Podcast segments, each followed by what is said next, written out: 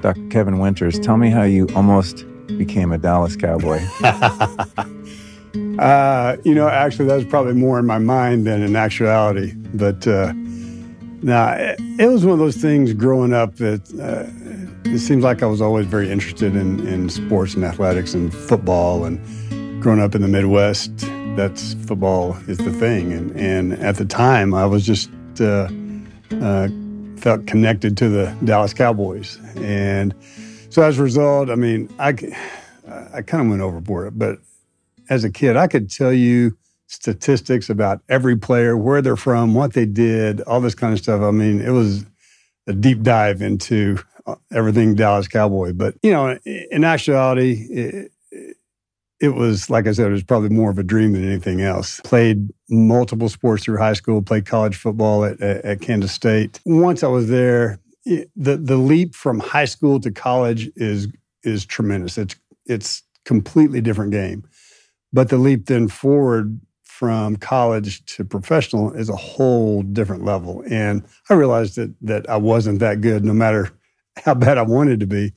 But that's also the time that I realized, uh, you know, academically I was doing pretty good and had a chance maybe to to go further academically, and it kind of felt this interest for for dentistry as a profession, and and uh, so it got to the point where it's just a realization that hey, my, my football career is pretty much over. I need to look at big picture and what's going to take me, you know, into life, and and that definitely um, was the choice to go into dentistry. And tell us about neuromuscular dentistry. Uh, and and does yeah. that differ from air being an airway dentist or are those synonymous? Well, yeah, I mean you can they're they're different but they're very interrelated.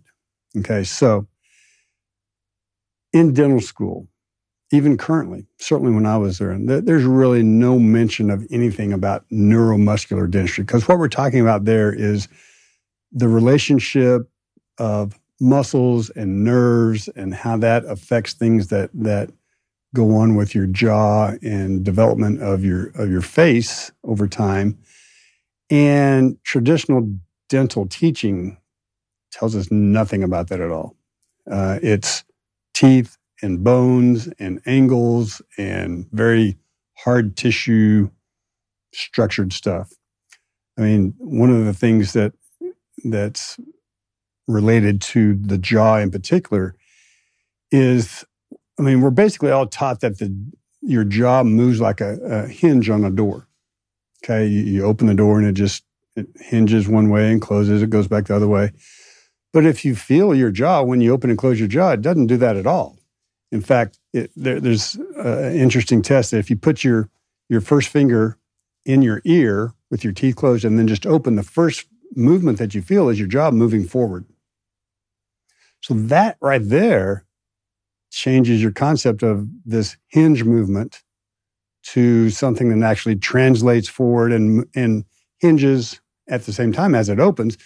But all of dentistry and all of um, joint teachings and occlusion teachings that, that have to do with the movement of the jaw center around this hinge axis movement, which is false from the very beginning. But it's also interesting in that, that the formal teaching of occlusion and, and jaw movement and stuff, when you're going through dental school, it's made to be like this almost you know, this mysterious thing that only a few people really understand. And, you know, maybe you as a student can get some of the concepts, but some of the things they teach you, it just, they don't make sense. No one can do it. No one can, you know, you're, you're not the gifted master who's teaching all this stuff. And so occlusion and jaw movement just kind of gets put on the back burner. You get out and dentists that are now actually out in the field and working and seeing patients most of the time when there's something jaw related um, they say here you know go get a get a night guard and put it in and you'll be okay which is really nothing more than I don't know what to do. So put this in there and maybe it'll work, maybe it doesn't. I don't know where to go with this. And that's the majority of dentists now. That was me until I learned better. But that's a, a, a reflection of the educational part of that for all of us up, up, up to this point. So neuromuscular dentistry then is almost the, the antithesis of that. It's saying that I really don't care that much about teeth and bones and you know that kind of stuff. It's more about what are the muscles doing in movement? How do the nerves initiate the muscles to make these changes? What's the proprioception of things once the movement has happened? And then once you take that in, into consideration, you can simply make all the puzzle pieces fit wherever that location is. Because you know, no matter what happens, your teeth coming together, wherever that is in, in, in a person's bite and structure, is dictated by a multitude of things that go back to birth. And it starts this, this uh, uh, just line of action and result, action and result from the very beginning that forms your face and forms where your teeth meet. And the majority of that has nothing to do with the muscles. The muscles have to accommodate that and, and close your, your, your teeth together so you can chew and swallow and things like that. But they weren't really asked their opinion of things. You know, they were dictated by the, the growth and formation of the bones and then where the teeth meet and have to accommodate to that position. But then that is in turn what leads to so many symptoms related to TMJ problems. So we've found that it, it although the focus sometimes gets put on what's happening with the teeth, the teeth are simply a symptom of this other issue that's not so easily seen, but is really the driving force for the problems. So then uh, your goal as a neuromuscular dentist is to identify what that issue is, what the muscles want to do, how that coordinates with how the teeth function in an effort to become symptom free, to get rid of a multitude of different uh, problems that this, this uh, TMJ or TMD problem can create. And and do so in a way where things are pretty predictable now. I mean, if you followed certain protocols that we have, it's it uh, has become you know fun to do, and it's taken a lot of the the anxiety away from treating crazy TMJ patients, which we were all taught that everyone is. But again, that has to do with you don't know what to do with them, so they're nuts. It, it's their problem. It's not me. instead of I need to learn more about this so I can help these people. So, long, long story here around back to the original question. So, neuromuscular dentistry face, or focuses really on muscles and movement and things like that. Airway driven dentistry um, is more about, you know, you just got to breathe. How can dentistry be a part of helping someone breathe? Um, and again, that, that's it's very um, multifaceted again, going back to, and as so much of this does, what's happening as a, as a, as an infant, as a child? What, what about the formation of the skull? And how do you create this airway problem down the road? You know, what's led to this? You just didn't wake up one day and have this problem. It, it's, it's an evolution over time of, uh, of the realization that you're not breathing well. And so the airway focus in dentistry can can uh, disregard some of the neuromuscular concepts, but neuromuscular concepts always consider airway. Oh, okay. Okay.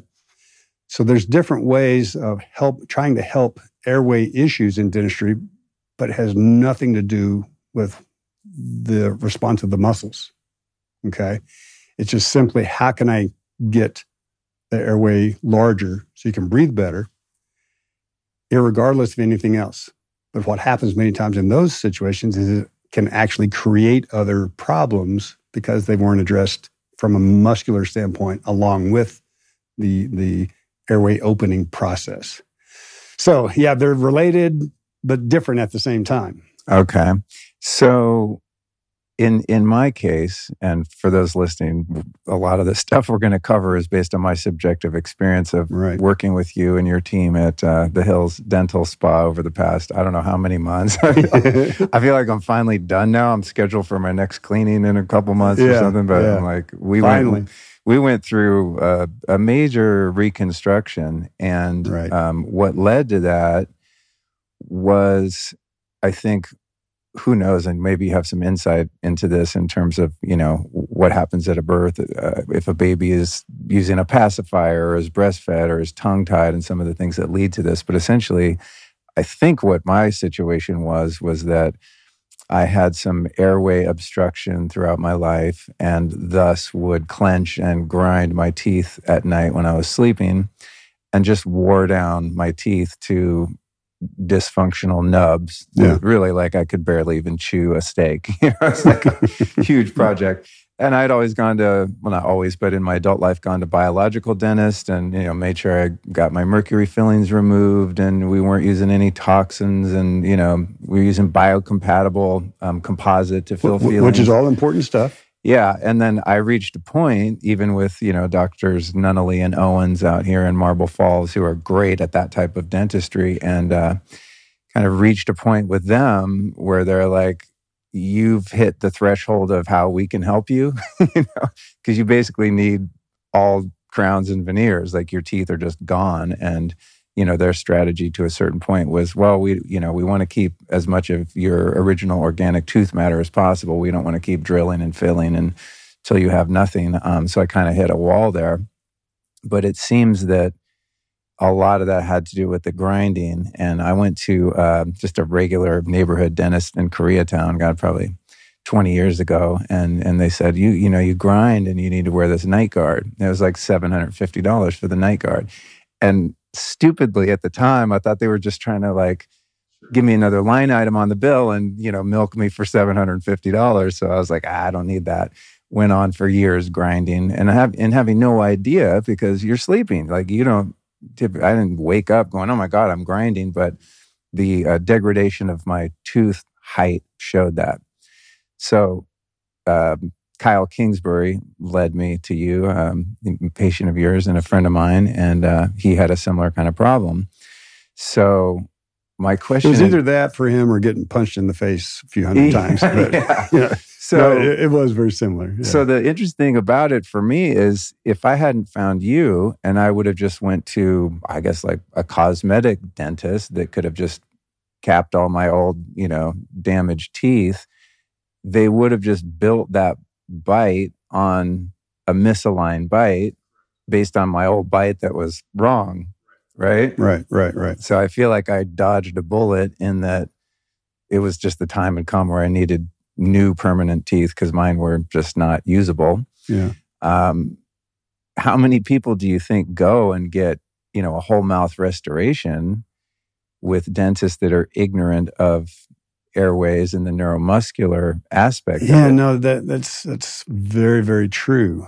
Um, the the challenge that that we have in in this neuromuscular field is, is one of just exposing this to more dentists and one of the things that, that I've been involved with throughout my career is is a there's a teaching facility in Las Vegas where uh, for 25 plus years now I've been a clinical instructor uh, there of, of courses that teach dentists how to do this stuff. Okay, and, and in that time, um, we've we've uh, served over ten thousand dentists from fifty two different countries across the world, teaching them about this type of dentistry. Um, it's gotten to the point now where I'm actually uh, kind of changed from clinical instructor to uh, um, myself and a couple other guys are actually in charge of doing all the courses. And the challenge that we have with this is getting people into the courses, getting dentists into the courses. Um, been around for a long time. The track rec- record is certainly there. The success is there. But many times, dentists in, in this area don't want to step outside the box of what they've learned. You know, it's they they learned this, they're comfortable with this, this is what their buddy knows, this is what their dad who was a dentist knew, this is this is is it. And if I have to go learn all this other stuff, it's going to take time, it's going to take money, it's going to take effort. And so sometimes dentists have the the opinion that you know being okay is good enough. They don't want to go to the next level. They don't want to continue the, the learning process to be able to expand their knowledge so they can help this huge group of people that have issues that need help that just are either ignored or uh, kind of poo pooed along the way is like, yeah, you know, take this pill, you'll be okay. And, you know, it, it's honestly kind of more of a traditional medical approach to things instead of finding the source of what the problem is. Take this medicine. You know, it's there's a, a group in dentistry that says clenching, grinding, TMJ pain and issues, it's all psychological. Just it's it's in your head. It's really not happening. You you should meditate. You should do whatever. And if that worked, I would have been fixed a long time ago. I've been meditating yeah. for a long time. Yeah, I mean, a lot of people would, but when you think about that stuff, it, it just it doesn't make sense for that to to be that way. So, you know, the the unfortunately there, and and and patients don't know. You know, that many choose choose their providers based on their friends have had a great experience or, or they're somewhere they personally liked the the office, the doctor, he's nice, he didn't hurt me. But the decisions are made more based on things like that rather than knowledge of procedures and, and things that could truly help them instead of just kind of masking over the fact. You know, you talk about having your situation done with with a, a cosmetic dentist or, or, whatever. I'm sure they could have made your teeth very nice and pretty and all that kind of stuff. But my question is three, four, five, ten years from now, how many of them are still going to be in there that haven't chipped and cracked and broken? Because if you're doing that to your own teeth, you're absolutely going to do it to porcelain teeth because they don't wear, they break. So, yeah, initially it can look nice, but the question then becomes how long is it going to last? And you didn't have a lot of pain type of symptoms, but most people in situations like yours do. And so, in that same scenario, you could go and have a, a pretty smile. It looks nice, but you still have all these other issues from headaches, ear issues, facial pain, neck issues. I mean, it's, it's very far reaching. So, pretty smile versus I still feel like crap I mean, now in doing it the way that you've experienced in, in, in this kind of this more uh, total body approach to things, then you can have the great smile, know that it's going to last, and not have pain all at the same time. As we age, it's almost cliche for us to start packing on a few extra pounds around the old belly area. It just seems to be a natural byproduct of getting older and, of course, from eating more than our share of comfort foods, and yours truly is definitely guilty of both. And most of us like to look and feel fit, but apart from the vanity of having a flat tummy, increased abdominal fat is also associated with a higher risk of diabetes and heart disease. Now, of course, we can eat right and work out, but what if I told you there was an easy way to target abdominal fat and support your gut biome at the same time? Well, thankfully, there is. It's called SynFit by Infinity Biotechnology. SynFit is a breakthrough multi strain synbiotic designed to reduce body fat by working with our gut flora. You might be asking, what is a synbiotic? Well, SynFit Synbiotic is a combination of four ultra powerful probiotic strains clinically demonstrated to fight the battle of the bulge. After they combine these strains, they're then synergized with a powerful prebiotic, all to create a novel and highly potent product for accelerated fat loss. If you want to check this stuff out and shed a couple pounds, here's what you do go to infinitybiotechnology.com and use the code Luke10 to save 10% off your order.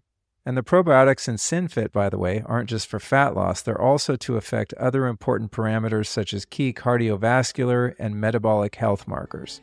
So, again, to tighten up that waistline, just go to infinitybiotechnology.com. You know, as you're describing that, I don't think I noticed it until right now, but I don't have neck pain anymore. We, we, that's we, we deal with so much. so and weird. Which, which is crazy. I didn't realize it's kind of one of those things like you have something that just becomes chronic and nagging, and then you sort of just numb it out. And it takes, I realize right now, it's taken me some time to actually identify that it's much better, even though I didn't do, I mean, I worked with Alex ribchinsky um, who I'm sure was helpful in getting everything aligned structurally so that my new bite fit. So that was great working with him. Shout out to Alex. But um, yeah, I thinking back, even kind of throughout the procedure as we were putting in the temporary orthotics and all that, which we can talk about. Um, I was still having some neck problems, you know, just waking up, Yeah. just feeling remember. weird. Yeah. And um, yeah, I'm happy to report that that's gone. Yeah. You know, And, really and what's crazy with people is is early in the process, we'll ask them uh, questions about their neck. Or here's one that makes no sense to most people. One of our, our initial questions can be about Do you ever experience numbness or tingling in your hands and fingers? Okay, now I'm a dentist. I'm asking you about numbness in your hands and fingers. How does that fit? That's there's teeth and there's fingers. I mean, what's the connection there? But it has to do with muscles that extend through your neck that wrap around certain nerve centers that then go down your arm. And next thing you know, you've got numbness and tingling in your hands and fingers. So the, the, the, the, what we're, what we're dealing with is not just teeth and it's not just your jaw. It's all the things that are interrelated and connected and, and how do these things function with each other instead of against each other you know, it's the old uh, hip bone connected to the knee bone and all this Yeah, kind of yeah. stuff. You know, you're, we, we spend so much time on, with people on their posture, uh, both head posture, so neck and cervical posture, but back and hips. And, and, and again, what does that have to do with dentistry and, and, and TMJ and jaws? But it's all connected. And to get the most optimal result, we can't ignore those things. You may get better, but not as good as what you could have been if if we didn't address these other things. Sure. And and what do you think are the most common root causes of the grinding and clenching that wears people's teeth down and then I'm sure has other effects. We can get into headaches and TMJ and TMD and all this. So what what's the deal? Are you are, is the is the person aka me trying to get more air at night and then trying to create space or what what's happening? If if it's not a psychosomatic thing of oh I'm really stressed out. I need to meditate which I don't I don't think was the case with me because of times of low stress and everything going well in life I still was grinding just as much as I would have you know in a stress stressful And, and that's such a common um, thing that, that people will tell us is like, yeah, I was clenching some, but I'm just stressed, and you know, the stress goes away. I'm not going to do it. Well, you are going to do it. You may not be as aware of it, but that doesn't change based upon um, only stress. You know, can stress be a role in things? Sure, but it's not the cause of things. So, how does all this happen? Man, that eh, that opens up a big continuum box here. So it goes back to when we're babies. I mean, literally out of the womb, initially, um, the ability to to suckle properly and, and breastfeed. Um, so, are there things called lip ties and tongue ties, which is a connection of the tongue or the lips through muscle fibers that don't allow the movement that they need to to suckle properly. And it's very easy to see, but yet the person who catches it, who typically catches it, if it's caught, is a lactation consultant, you know, three months into it when mom is dead tired and sore because it's not happening right and the baby's frustrated and has gas and just this whole breastfeeding thing just didn't working. But if you know what to look for, and again, it's not hard. It's just having the the medical community relate, you know, kind of relate one plus one is two. If you know what to look for, then the treatment is also very easy. I have two grandchildren. Both of them had lip and tongue ties when when they were born, and both of them had them released within the first five days of their life. Special laser pediatric dentist uh, um, that that handles that kind of stuff typically, and it changed the course of their development. So let's say that didn't happen, and which it doesn't so many times. So that leads then to typically breastfeeding not happening as long as it should. Okay, so then you transfer to formula, different things. Well, obviously, one of the benefits of breastfeeding is the autoimmune uh, effects that it has in, in helping um, the child to to have a more optimal nutrition that helps them develop ways to combat things that they're going to be up against as they get older. So when that doesn't happen, then all of a sudden you've got problems with allergies and ear issues and things like that that can all go back to the simple fact that they didn't breastfeed long enough and have those inherent benefits from that. So then that goes on. They've got earaches, they've got allergies. Um, they're typically with the inflammation that that can create from allergies, then they, turn into mouth breathers. And there's so many pictures of, of little babies, and you'll notice their lips, and they're asleep, and their lips are not closed. And they, oh, the baby looks so cute. And, and they do. It's a cute little baby. But the, what they should be doing, if things were working functionally properly, is the lips should be together and they're breathing through their nose. If they're not breathing through, through their nose, they're breathing through their mouth, and that changes the tongue position. The tongue is a very strong muscle, and it's kind of the developer of facial form, especially, especially the, the upper jaw. So if the tongue is resting low, it's not in the roof of the mouth where it should be because they're breathing through their nose. So they're breathing through their mouth. The tongue is low. The tongue is not where it should be to help the body form the right dimension of the upper jaw. Then that continued mouth breathing um, goes on over the next multiple years and you, which many times then leads into well we talked about earaches the, the, chronic ear infections and stuff which has to do with eustachian tube coming from the, the back of the throat into the ears and you know how that all happens. Children grinding uh, their teeth. And many times you can people talk about i can hear my kid sleeping in there and their teeth are, are, are grinding. You see flattened uh, baby teeth. That's simply a response of I'm trying to breathe. I need to get my jaw forward. Let's do something to keep me breathing. Um, so that is a, a, a, sign as well. It continues on from there. Now we've got tonsils and adenoids that are huge and inflamed and and and left in there many times too long. Because again, we go back to the medical community on this. The the reimbursement rates for tonsillectomy is like next to nothing so whether it's the right thing to do or not, many physicians don't do it just because it's not worth their time to do it, um, which opens up the the door of healthcare and insurance and all this kind of stuff. I mean, like I was saying, this can go so many different different ways. But so then tonsils adenoids are are kept in place, which makes nasal breathing that much harder. Um, as they get older, then and, and, especially as adults, one of the things you'll remember in your case, we, would take a, a, special 3D CT scan of your head and neck.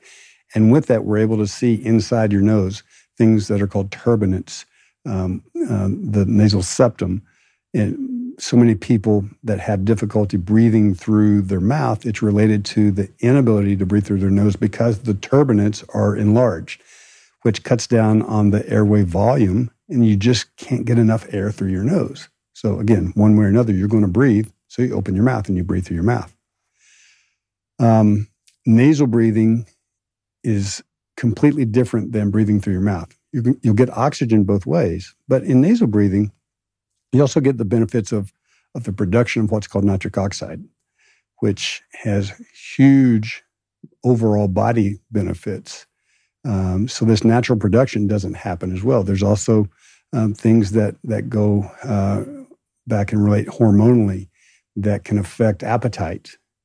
And many times, um, one of the reasons related to uh, obesity or being overweight has to do with the inability to breathe through your nose and the lack of this hormone reception. You just keep eating. And so it, it's there's so many levels to this that all start back when you were a kid and are centered around breathing or the inability to breathe, and then the formation of the face that is a result of those changes that didn't happen. So, in a person that is mouth breathing for years and, and their facial form uh, doesn't happen, and I just thought of this too that I want to bring up. I think one of the most misdiagnosed problems we have with our children uh, as they grow up is related to the diagnosis of ADHD. Because the symptoms of not sleeping and the symptoms of ADHD are almost identical. And so the the the idea that all of a sudden every kid you run into has diagnosis of ADHD and I can look at them and see the physical changes and tell you absolutely that's more than likely not the case. The kid can't breathe at night. And there's so many um, actually very moving stories, uh, almost like little documentary stories I've seen on YouTube of families that have documented the problems that their children have with this exact issue. So the kid isn't sleeping. They go to school. They fall asleep. They're, they they cause problems. They're they're they're not learning. They're not able to concentrate. They're, they're creating problems and, and troublemakers.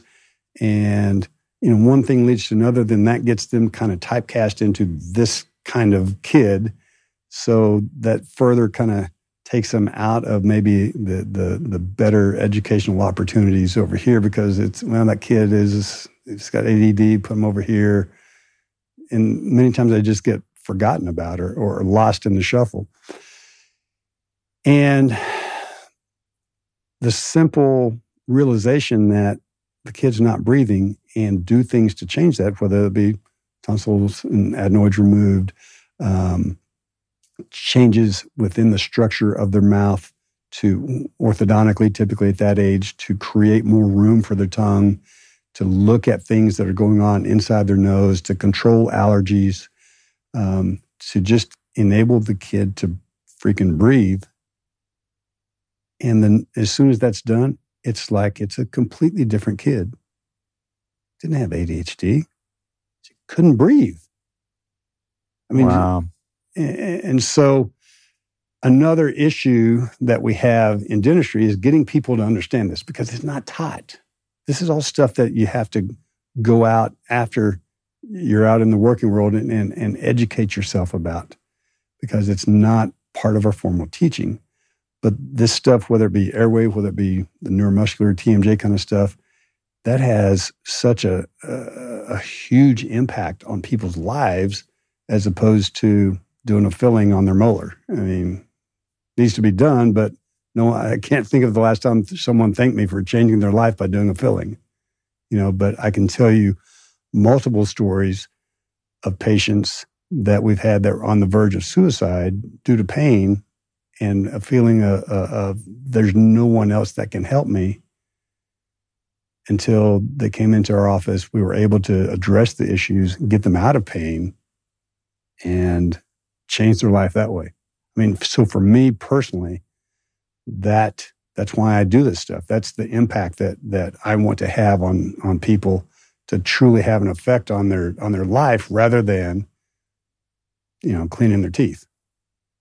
So Nice. That's a great overview. Yeah. In terms of the um, the mouth breathing in kids, and um, you know, then the subsequent grinding and behavioral issues, and all the things that that come after that, um, what happens to the formation of a baby's jaw and teeth and mouth when they're properly when they're breastfed for a natural duration of time sure. versus in my case i was never breastfed once yeah. I guess I was, oh, that explains it then. I guess I was eating, eating out of a bot. Yeah, I was. If, if ADD would have been a thing when I was a kid, which I don't know, I don't think it was. They just said this kid's nuts. Put him in the put him in the short bus. Yeah. yeah. Um, but if a kid's eating uh, or uh, you know getting their sustenance from a bottle, you know the nipple on a bottle is much different than the nipple on a breast, and you know most parents I think still give their kids pacifiers because they want to suck on something.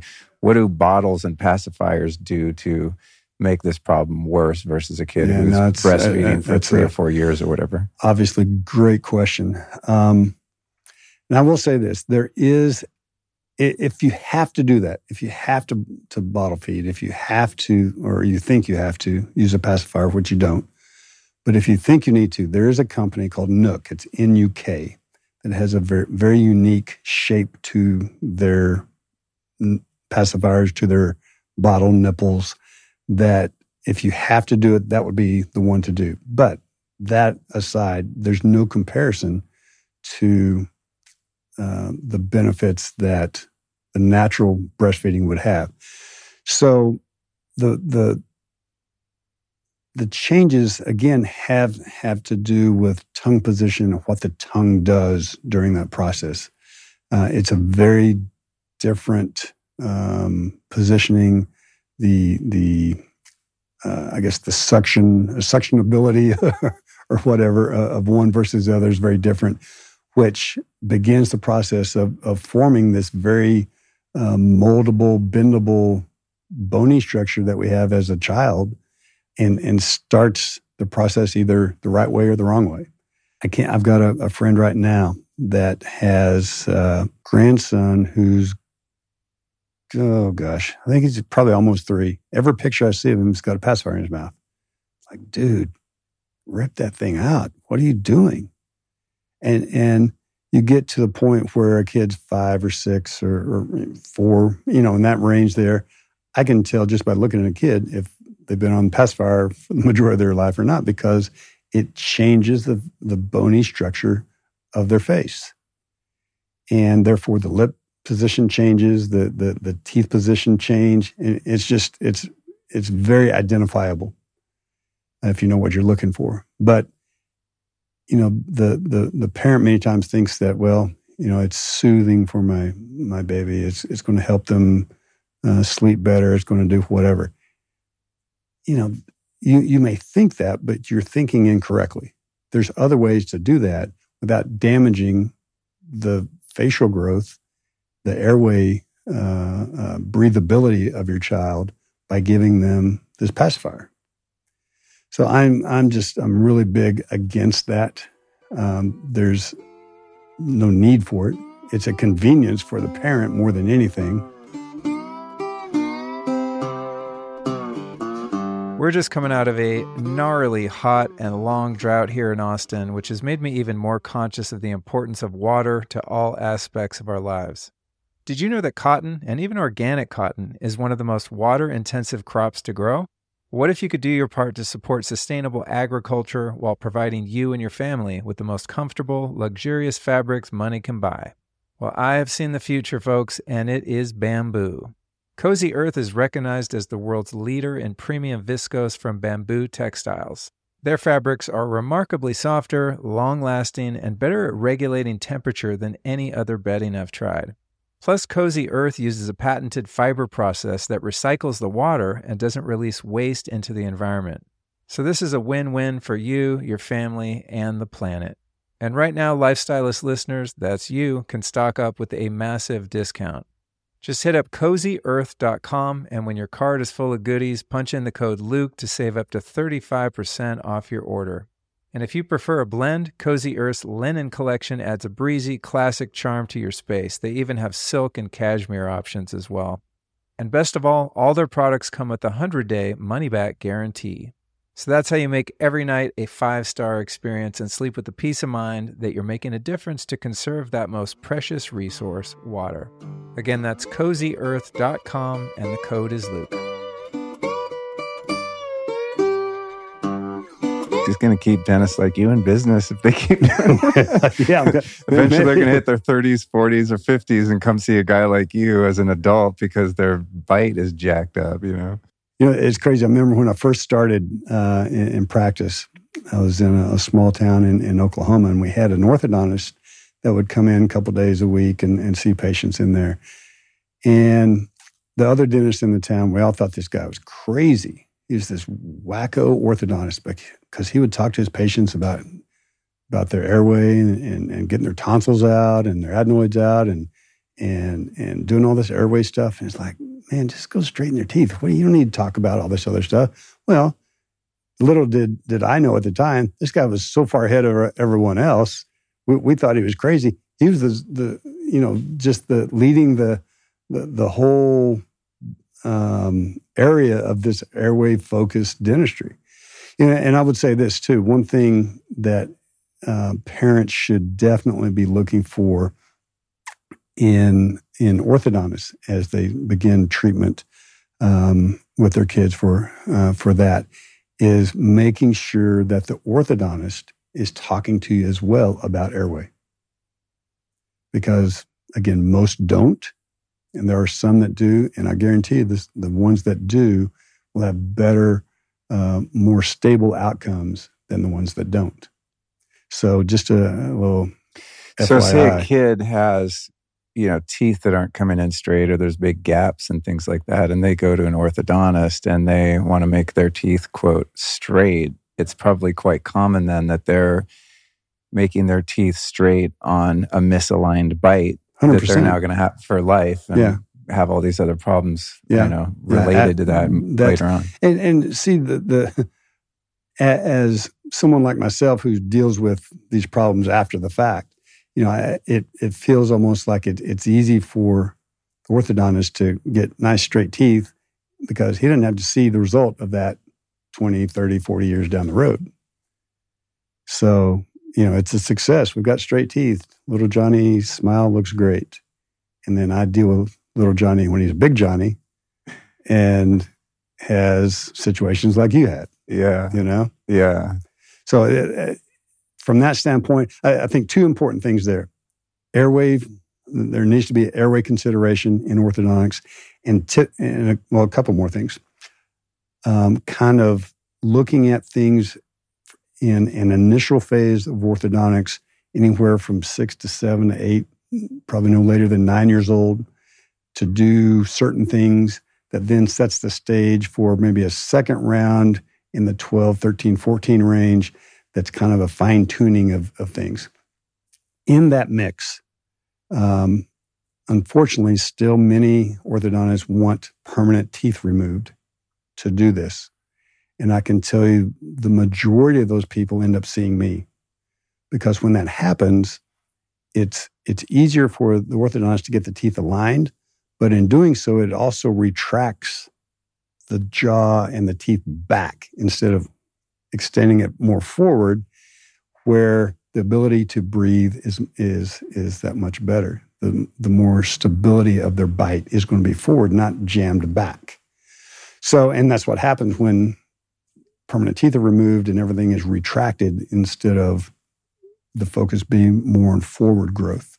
Got it. So just that's no, that's yeah. interesting. I, I, mean, I love this stuff. I, you can go as deep as you want on any of these answers, by the way, because I I know myself and the audience are going to appreciate the nuanced perspective and the details. Yeah. One thing that uh, I've always been curious about is the common practice of removing wisdom teeth.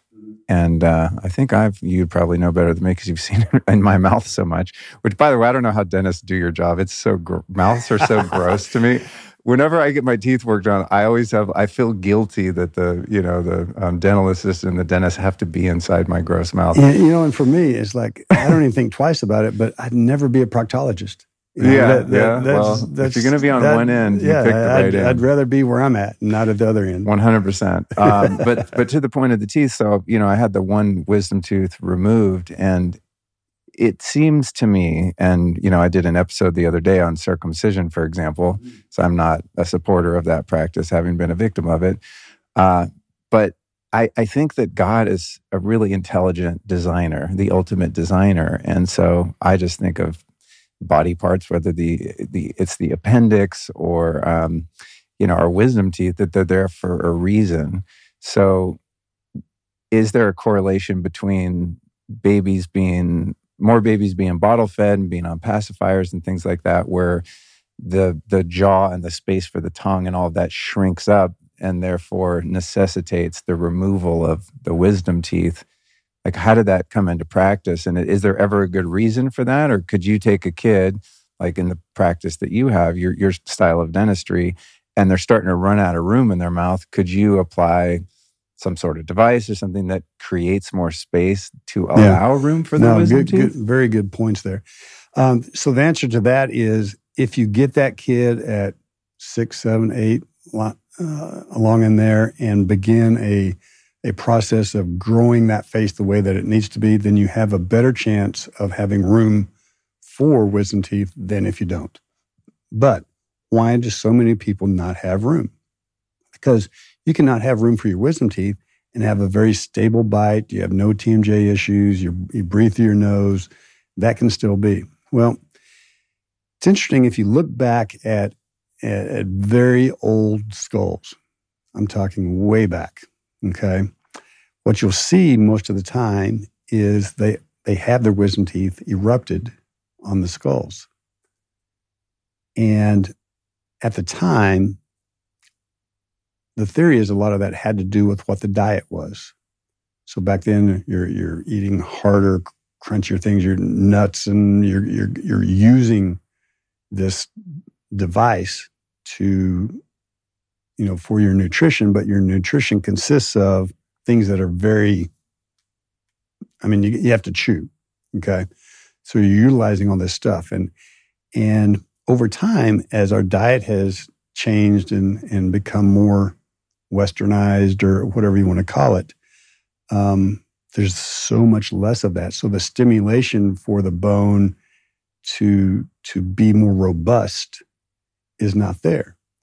And then over time, as uh, genetically things are kind of passed from one generation to the next, our jaws have actually gotten smaller as a whole. So the main reason now is for for the problem with wisdom teeth really goes back thousands of years ago to the, the change of our diet over time. You know, you, you look now, even we've been talking a lot about kids. Um, everything's in a squeezable plastic tube. You got your applesauce, you got your, right. your Go-Gurt, you know, everything's in this tube. You, you, and so you're, you're not chewing anymore. You're, you're not eating raw carrots and and nuts and stuff like that. You're eating processed food. And I'm not saying that Go-Gurt has caused us not to have problems with, with, with wisdom teeth, but it's an example of how the diet has changed. And, and that change over these thousands of years is what led to smaller jaws and then the inability for us to have room for wisdom teeth. Now, if there's room for them to come in, there's no reason to take them out. But most of us just don't have the room for them to erupt into the mouth and be functional and cleansable. And when they're not, then they're either stuck back in the bone that can create other problems with the tooth in front of it. They can, there can be localized infections and things. And so it's better to remove them just to prevent these other problems. Got it. Um, there's an interesting thing that I came across recently. You know, you see just these memes and short videos on social media and whatnot um, about the meridian system and how each tooth is connected to a different organ and a part of your body and all that. And uh, so now people are starting to talk about the origins of the term wisdom tooth as it pertains to brain function mm. and things like that. Yeah. And as you know, I've been dealing with tinnitus mostly in my left ear for a long time. Right. And um, I thought about, I wonder if there's a correlation between having my upper left wisdom tooth removed if that affected something in the inner ear at some point. You know, I think I had it pulled as a as a kid. So I, you know, it seems to me like again going back to just intelligent design that had we not been on grains and soft foods for the 10,000 years or whatever, and everyone's heads and skulls have shrunk and we're kind of devolving, right? Um, you know, I wonder if there's a, if there's a, a more uh, like a involved purpose of the wisdom teeth you know that and and having them removed perhaps creates other other yeah, problems you know and, and quite honestly i'm probably not as up on the whole meridian aspect i know of it but i don't know enough to really speak uh, about it that much. But um, as you pointed out before i don't think god made anything that we weren't supposed to have right? So whether it be your appendix or whether it be a wisdom tooth or whatever, I think they're there for a reason, and it's uh, it's kind of foolish to think that you know we have these expendable parts because they're just there and we, there's really no use for them. So I don't know. I, th- I think that's more a, a, a man-made problem than one of the design of our body. Totally. I mean, think about like the conservation of energy. Why would our bodies be designed to pump all this energy into making wisdom teeth if they weren't if they weren't useful in some way? Yeah, know? no, that, that's exactly right. But you know, anyway, here we are. Yeah. Um, what was I going to ask you? Oh, I want to go back to just kids because I know a lot of parents listen to this, and um, you know, I want to help people avoid having problems later in life, like the ones that I'm always running around trying to fix. Uh, so you mentioned uh, this uh, superior uh, bottle. What was it called? The NUK? NUK, N-U-K. N-U-K. We're going to put that in the show notes, by the way, you guys. We'll call it lukestorey.com slash winters after Dr. Kevin Winters, lukestorey.com slash winters. So we'll put information uh, discussed in that. Now, do those guys make a, a, like a, a, different shape bottle or are they making also pacifiers? No, they, they do both. It, it's, oh, okay. Uh, there's um, different sizes of pacifiers with this same basic shape, um, different sizes for the bottle that fits uh, anymore.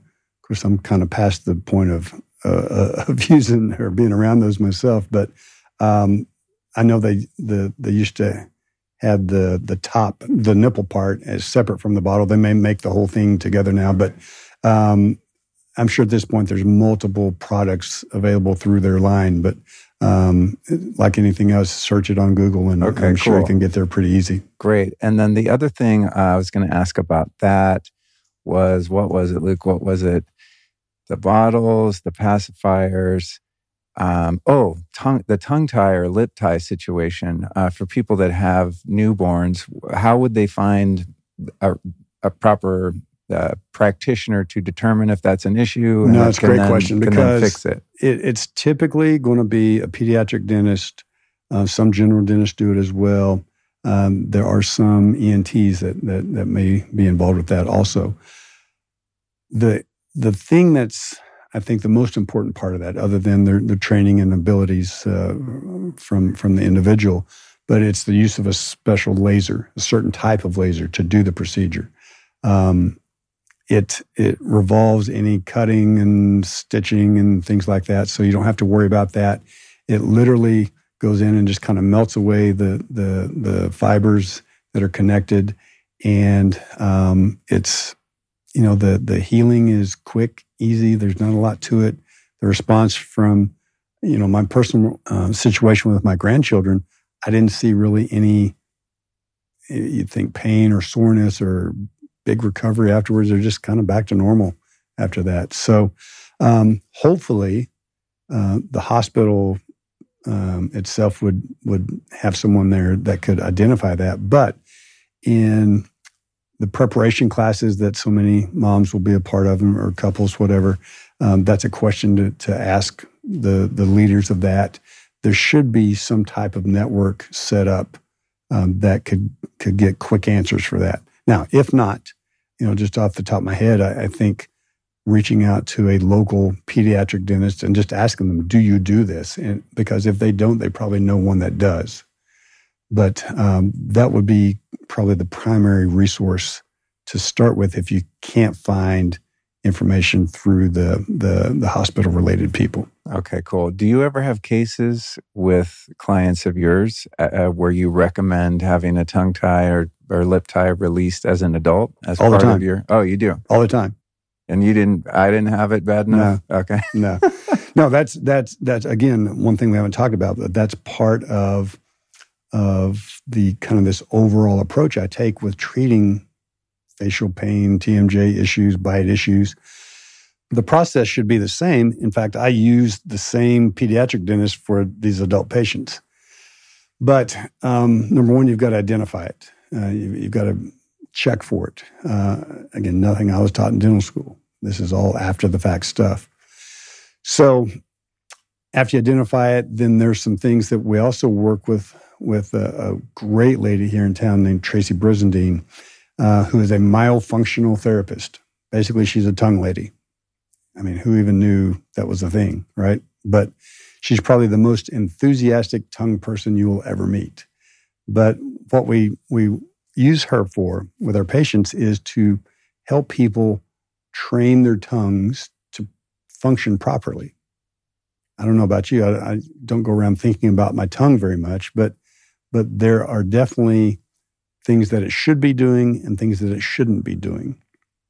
And sometimes it does things the wrong way because it can't do it the right way because there is a tongue tie. It doesn't allow the mobility of the tongue to be there. So the myofunctional therapist, her role in this is to give you tools and exercises to train your tongue what it should be doing and, and, and not doing.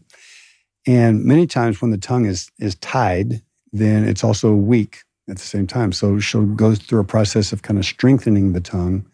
And then once that, that's gone through its process, the referral to the pediatric dentist to do the tongue tie release is done. And the tongue is strong enough to, to, to control itself in, in the proper way once it's, once it's loose. Okay. So, what does that have to do again with bite and TMJ and pain and all this kind of stuff? Well, tongue ties in particular, uh, they're a muscle connection to your tongue, and there there is a kind of think of it like a spider web um, that goes through your body called fascia. Okay, so fascia kind of holds things together, and at the top of this fascia is this connection into your tongue. And there's a there's a ENT in California. His last name is Zagi that has has a uh, on his website. He does a lot of tongue tie release and is very involved in this. But he's got a, a lot of information on his website and YouTube videos of patients undergoing tongue tie release.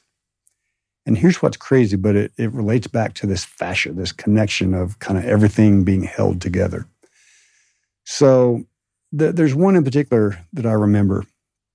A guy is in the chair. Um, that they're filming him. You know, it's they're asking questions through the process. Yeah, everything fine. It doesn't hurt. And he's doctor's doing his thing. But as he's sitting there in the chair, his his leg or his foot is kind of bent over to the side like this, and it's just normal. That's how his foot always sits. It just sits when he sticks his leg out, it just kind of hangs over this way. When the tongue tie release is finished, he looks down and his foot's straight. Oh, wow. And so they start talking about that. It's like, what do you, what's going on? What do you mean your foot is straight now? He goes, I have no idea. It just straightened up as soon as you were done. Kind of crazy, a little weird when you think about it, but it, it, it relates back to this kind of this interchange of how everything's connected. Many times in these other videos, you'll have uh, people undergoing the process again, and it's done, and they, their immediate response is like, "Oh man, my, my it feels like my shoulders are loose now. I can open up my chest, and I just I feel just different and loose up up up top here." Which again has to do with fascia being pulled, now it's released, and it allows things to just kind of relax. So, with that, as far as your jaw position goes and muscles up here, once it's released, it allows these muscles as well to kind of change position of the jaw and, and find a more comfortable or closer to a more comfortable position jaw wise as well. But um, yeah, so I mean, and that's kind of how it, it works with adults in in tongue ties. All right, folks, it's time for a gut check. Now, you've probably heard of probiotics and how critical they are in keeping your gut microbiome in tip top shape. And you might even know about prebiotics, the stuff bacteria feed on in your gut. But what you probably haven't heard much about are postbiotics. They're not widely known, but they're an important piece of the whole gut puzzle. And if you're not supplementing with them, you could be missing out. Postbiotics can help you achieve many of the benefits associated with prebiotics, like squelching inflammation, preventing cancer, and supporting your overall immune system, while giving you more tailored control over your desired health outcomes. And you can even target age related decline using a postbiotic like urolithin A. It's a potent gut metabolite that most people can't get enough of from diet alone. MitoPure from Timeline Nutrition is a breakthrough postbiotic that promotes the recycling of damaged mitochondria using the well documented power of urolithin A. And check this out just 500 milligrams of MitoPure delivers six times more urolithin A than a whole glass of pomegranate juice. It's a must have when it comes to hacking the aging process, upgrading mitochondrial function, increasing cellular energy, and improving muscle strength. So head on over to timelinenutrition.com slash Luke and punch in the code Luke10 to get 10% off any 2, 4, or 12-month MitoPure plan. Or pick their new starter pack to try all three forms of MitoPure and see which one fits best for you. Again, that link is timelinenutrition.com slash Luke, and the code is Luke10.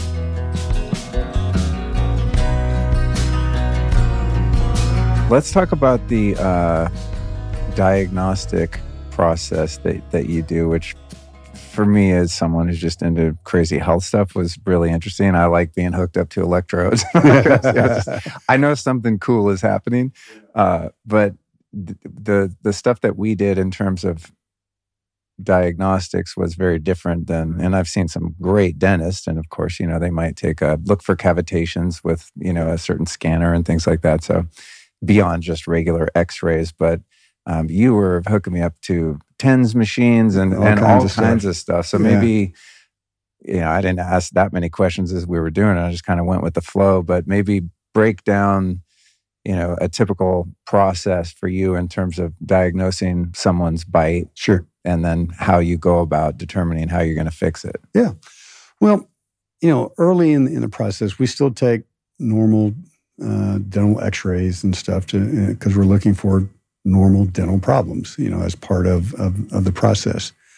So whether it be gum disease or bone loss or cavities i mean that's kind of all included. But more specifically to what our focus is here is um, we start with a, a 3D CAT scan uh, of the head and neck. And so we're looking at cervical vertebrae alignment, we're looking at nasal passages, we're looking at sinuses, we're looking at um, jaw position within the joint. We actually check for carotid artery calcifications and, and, and or even even others as well that can be indications that hey you know you need to get with your physician because this is a stroke ready to happen type of thing um, so we're, we're able to utilize it for multiple things uh, in addition and, and, this is rare but it's part of the process that there can be tumors and cysts and things that that we can find uh, through the use of that because it's such a uh, uh encompassing view of the head and neck.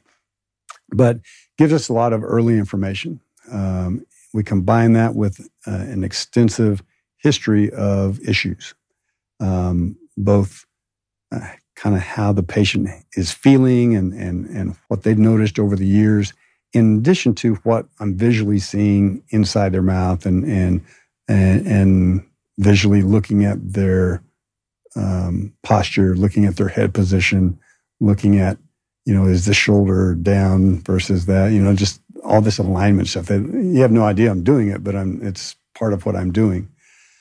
Um, we take that and come up with kind of a, an, an early uh, thought of what might be going on. Now, the next step in this, and we have some very unique technology that we're able to analyze uh, muscle activity live. So it's it's a way of using what's called an EMG to get uh, the activity of certain muscles that we put all those little pads on that you remember. Um, we can also track movement of the jaw in, in six dimensions. So, um, by use of a magnet that's placed and opening and closing and moving, we can track jaw movement um, and, and, how that relates to what the muscles are doing. So, we get not only that the jaw opened, but this muscle contracted to make it move, or, and, and it just gives us a complete picture of everything related jaw wise. Once we have that, then I can put all the information together and kind of come up with a plan of, of attack. You know, how are we going to do this? What does this person need? Um, and in many cases, and this was the case for you, we started with what's called an orthotic. So, an orthotic is used to to help simulate this new jaw position and it looks like the muscles want the jaw to be in but the teeth keep telling it to go over here in the wrong position so in order to find that position we utilize a very special frequency of TENS unit to to stimulate uh, a couple of nerves that then innervate multiple muscles and tell those muscles to just kind of chill out. Uh, it gets them into their their most um, or to their best physiologic state. It gets rid of lactic acid. It pumps in um, in oxygen and, and just changes the chemistry inside the muscle to a point that the muscle is as optimally conditioned as it can be. When that happens, there's typically a movement of the jaw as well. So the jaw may may decompress, it may open a little bit. It, it typically will come a little bit forward, which is why in so many people we see wear on teeth of the front teeth, the lower front teeth in particular, because it's easier to see than the back of the or the inside of the upper teeth. But lower front teeth with wear is there because the lower jaw is trying to come forward, but the upper teeth are in the way. And so they sit there and they rub on each other. Oh, interesting. Right. So the muscles are telling you, I'm trying to get forward, but I can't get there because these stupid teeth are in my way. So I'm going to get rid of these teeth. Okay. I'm just going to grind them away. Oh, man. Okay. You're bringing back traumatic memories of my old, my poor old teeth. Yeah. So when that happens again, the, the, jaw will will open. It will typically come forward. It can, you know, rotate in any kind of dimension here until it finds this place where, from a muscular standpoint, it's just kind of hanging out in space. So we're going to capture that position with some some material that we squirt between the teeth and hardens, and it enables us to to capture the relationship of the top teeth to the bottom teeth. So when the when the all the musculature in in the face and neck is relaxed. Yes. Yeah. Right. So the teeth aren't touching at that point. Yeah. Now, how much they're not touching is that's always different on every person based upon what their body is um, asking. One of the things with the traditional approach here is maybe with a, a night guard or whatever, it's like, I'm going to take some impressions of your teeth. I'm going to make this night guard and then you just wear it. Well, how does the guy in the dental lab who's making the night guard know where to put your bite? Mean, obviously he doesn't. So it's kind of a one size fits all. Put it in your mouth. The dentist says, All right, tap on this. Let me grind it. How's that feel? Okay, that's your answer. Well, sometimes it works, but many times it doesn't work. Many times it creates more of a problem than what was there originally because it's just doing something without any knowledge. Now, utilizing all this technology that we have, I have the knowledge. I know where the muscles want to be. I know where the bite needs to be. And so we test that out with this orthotic. So there's two different types of orthotics we use for different situations. One is fixed, which is uh, it fits on your lower teeth. It is shaped like teeth. It looks like teeth. It just makes your lower teeth taller. So if you can imagine your jaw opening and now there's space in there, this orthotic fills the space in. So now you can close. It touches your upper teeth. The, the orthotic touches your upper teeth but your jaw is down here where the muscles want it to be. So this is kind of our test drive for, for the bite. We, the technology has shown us that the muscles are comfortable here. It looks good based upon my knowledge of different things. Let's try that position and see how you do. We'll put the orthotic in.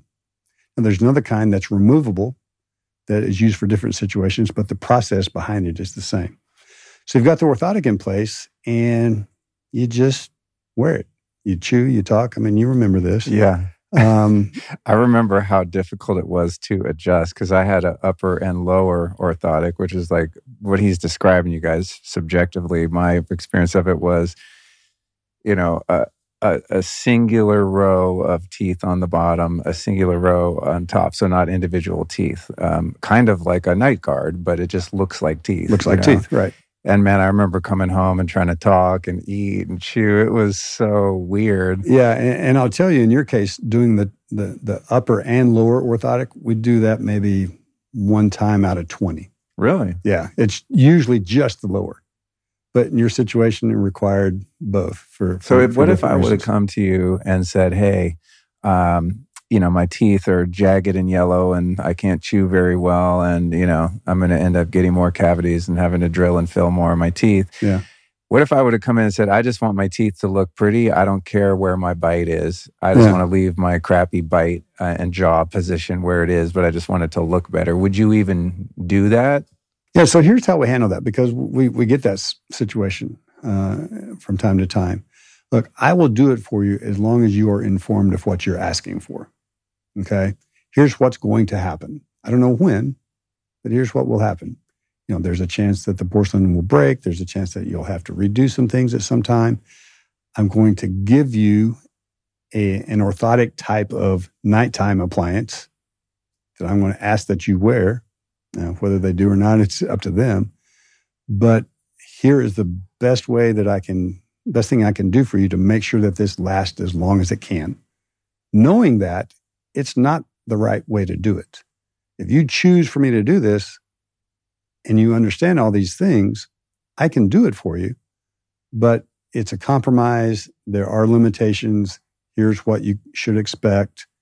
And if you're okay with that, you know, I, I'm still going to do a great job of, of, of doing the case, but there are things that are then out of my control. Got it. Got it. Okay. And so in in my case, my natural tooth matter was just there it's beyond repair. There just Yeah. wasn't enough of it there to do anything with. Right. So it- Which is why we had to do top and bottom. Okay. Okay. Got it. So, um, so I, you know, for me, it was a no brainer. A, I want my jaw properly aligned and to alleviate neck and back issues and all of those things. Um, and so I had to get all crowns and veneers anyway, whether or not we fix the bite or not. What if, what happens when a, a, a client comes to you and their original teeth are in good shape? They're not all jagged and chipped up and grinded down and all that is there a way to do what you did with me to move their bite into its proper position without doing all the crowns and veneers? No, very good. So here's kind of the the the option, typical options for handling bite issues. Okay, one you can just do a removable orthotic and just wear plastic from now on. Some people can wear it just at night. Some people can wear it a few hours a day and night. Some people can only be comfortable if it's in their mouth, so they wear it 24 7. Now, usually that's a, a financial decision that they just can only do this. And although they might want to do more, this is all that they can can can afford to do at the time. So it doesn't mean that other things can't be done later, but right now this is all I can do. Okay, so there's that angle. Sometimes the bite change is enough that we can just do what we call an onlay on back teeth. So maybe you just do maybe four back teeth or eight back teeth. By and, and again, you think about it this way: as the bite opens, you've created space. You just need to fill that space in. So you're you're not having to cut the tooth down to do like a crown or something like that. You're just kind of building it up. You're it's onlaying the tooth, right? So sometimes you can just do onlays. Sometimes you can do a single arch, whether it be the top teeth or the bottom teeth. And then sometimes you have to do all the teeth. So there's all these different combinations. Then also there's a, a way of doing orthodontics at times to move teeth into that that position. Uh, I've done that in, in, with patients in the past. I'm currently not doing more of those cases for, for different reasons, but there are um, some dentists around that can can utilize this bite change information and then move the teeth into that position Using like braces. using and braces and, Okay. and- yeah and, and to to to get away from doing uh, a bunch of onlays or veneers or whatever on on teeth you know the typical scenario there is the the 22 year old girl that's never had a cavity in her life you know i don't really feel that great about putting crowns and veneers on all her teeth right. you know Right. um, sometimes you have to because there's no other choice. And, and again, it's done in a way that's going to last for many, many years and, and as good as it can be done. But if if I had my my uh, options, I'd rather not. Sometimes you don't have that option. But so that's a, a great candidate to do things maybe orthodontically. Um, great teeth, just jaw pain, you know, Got it. and and how can we improve things by still using the orthotic to test this new bite position. And if, if that alleviates symptoms, then we know we're on the right path. Now we just got to make the teeth come together. Got it. Okay. So, yeah. So if it's possible to salvage perfectly healthy teeth, that's one option. Always the goal. Because you, because in order to put on the crowns and veneers, I mean, you have, depending on how much tooth matter is left there, but you have to grind down uh, the original tooth to varying degrees in order to make room for the porcelain, right? Well, but the, the, the word you said there, varying degrees, is very true because sometimes I can shape a tooth in a way. Because uh, remember, again, we've got extra room. We've got space between the teeth. So we're, we're, we're adding to, we're augmenting these teeth. Sometimes I can just create a little, what I call a margin, a little edge along the, the tooth to, to give a place for the porcelain to sit against. And that's all I, I have to have to do on the tooth itself. So there's very, very little tooth removal because we're building things up. Now, that same patient in a bite that's already closed together, the teeth are touching, there's no room to, to augment it, then I have to take tooth structure away to create room for the porcelain to fit inside that bite. Sure. Okay. But so many times, what we're doing, there's excess room.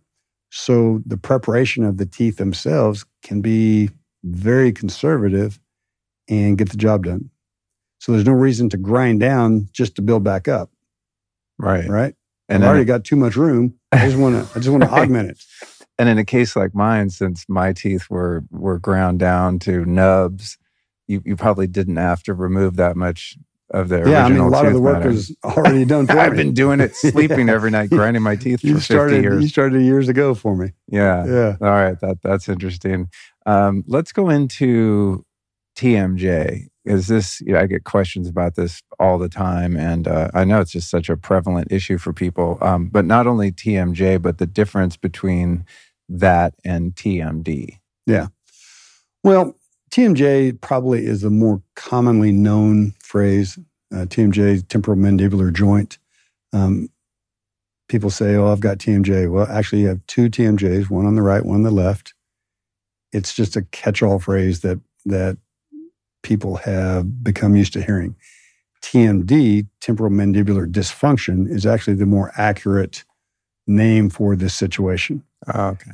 So the dysfunction is what we're talking about. We're not talking necessarily about again, the joint itself, because everybody has two TMJs, right? we're talking about the dysfunction of those joints. Um, and what all that can encompass is a big list. Um, but let's go through maybe some of the more common things related to the dysfunction of the joints. So TMD.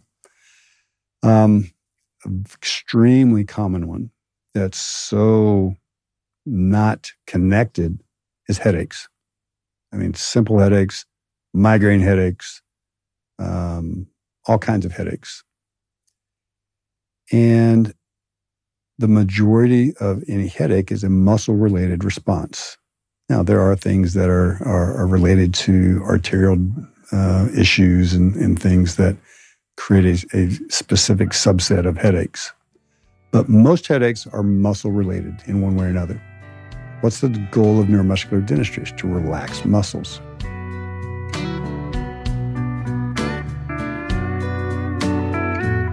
All right, hopefully, we all know by now that sauna therapy is really good for you. The unfortunate fact is, my friends, is that we live in a toxic, stressful environment. So the scientifically proven benefits of a sauna are a no brainer. Now, the problem is, of course, that many people don't have the space at home or cash in the bank to afford a full size sauna. Well, our homies over at BonCharge solved this with their brand new infrared sauna blanket. From blue light glasses to red light therapy and EMF management and circadian friendly lighting, BonCharge products help you naturally address the issues of our modern way of life effortlessly and with maximum impact. So the the BonCharge sauna blanket is badass because it's lightweight, extremely portable, quick to set up, and very compact to store away when you're done using it. And thankfully, they paid attention to the details and made this thing very low EMF, and it heats up to get you sweating much faster than a traditional box sauna. It works by raising your heart rate to that of physical exercise so you burn calories as you chill and listen to music, meditate, or even read a book. In fact, and this is crazy but true, you can burn up to 600 calories in just one session just lying there. Pretty sweet. And of course, sweating helps you eliminate heavy metals and other toxins, which are unfortunately so prevalent in today's world. But I got to say, my favorite part is that a short session in the sauna blanket releases a grip of feel good endorphins, which leaves you feeling euphoric after your session. Combined with the cold plunge, this is my number one mood booster, hands down. All right, you ready to get your sweat on? Here's what you do go to boncharge.com and use the code LifeStylist to save 15%. That's B O N C H A R G E. Boncharge.com. And again, the coupon code is Lifestylist for 15%.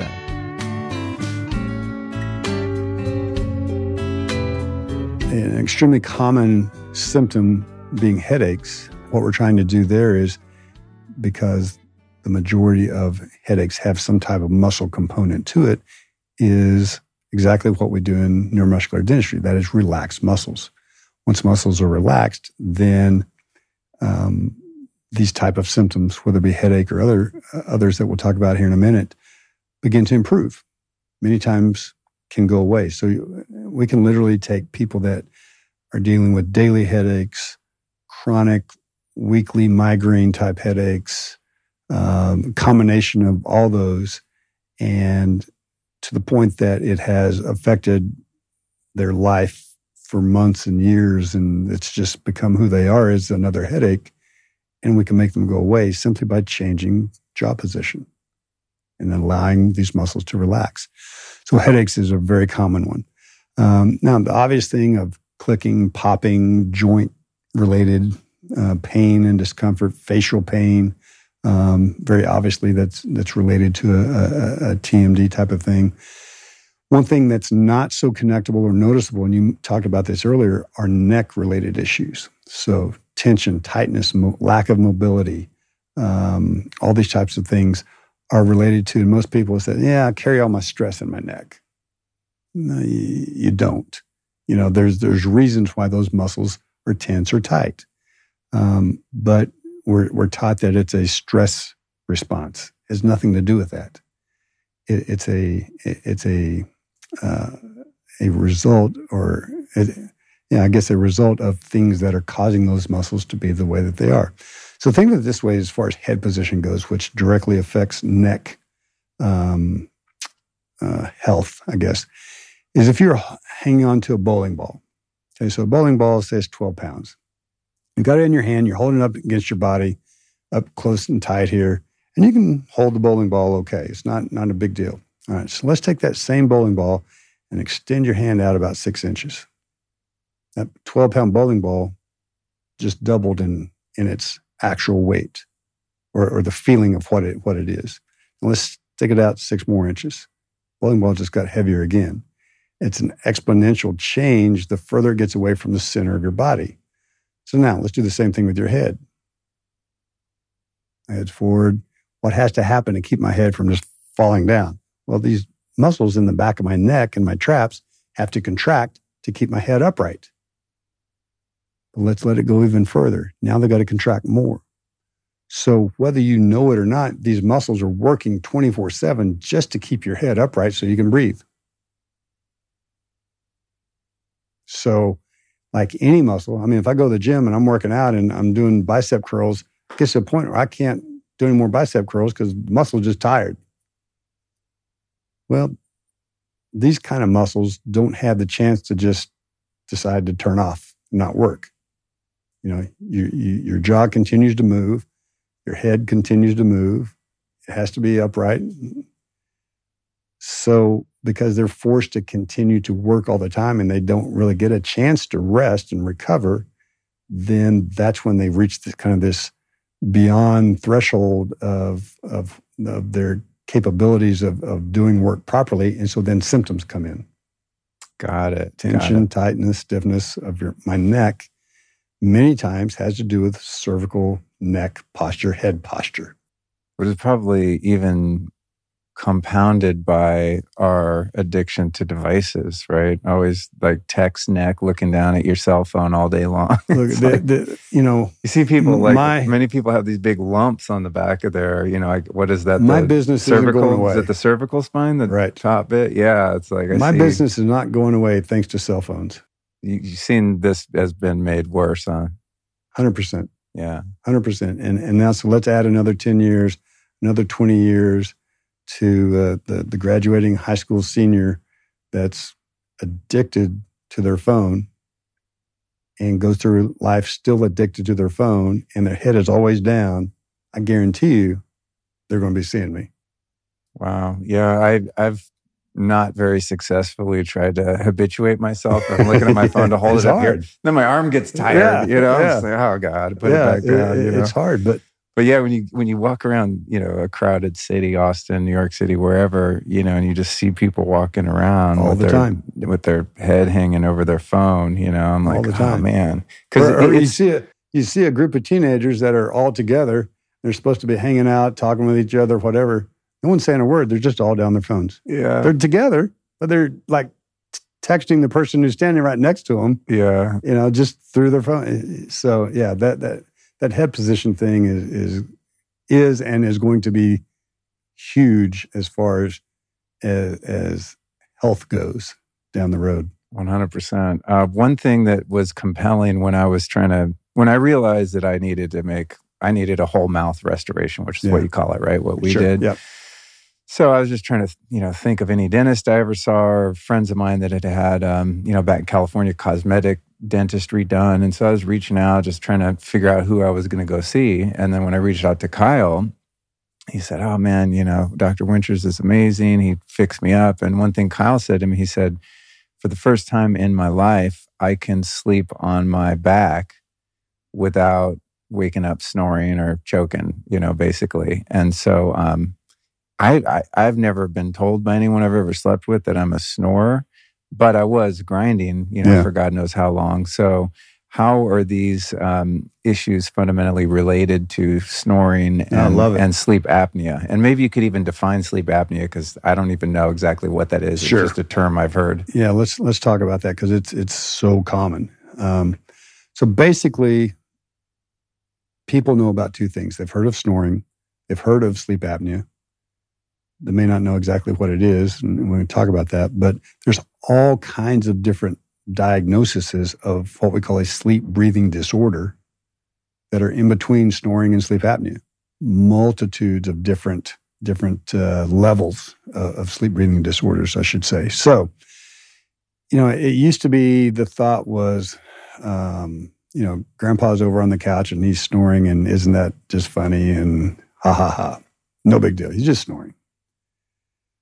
But in actuality, snoring is a symptom of not getting enough oxygen. And if you if you watch a lot of snorers, what actually happens is when when you finally hear that snore, many times it's preceded by kind of this this almost a gasp. And if you watch them, you can you can see through their chest or even even movements in their head and neck. They're trying to get a breath. It's not happening, and then all of a sudden it's there's so there's a snore, there's a gasp maybe, and their airway opens because again, brain's only going to take so much until it does something to make you breathe. So the level that that's happening um, and, and the, the actual degree of it is measured by what's called a home sleep, or not necessarily a home, but usually now because they've become so so um, uh, sensitive, is a home sleep test.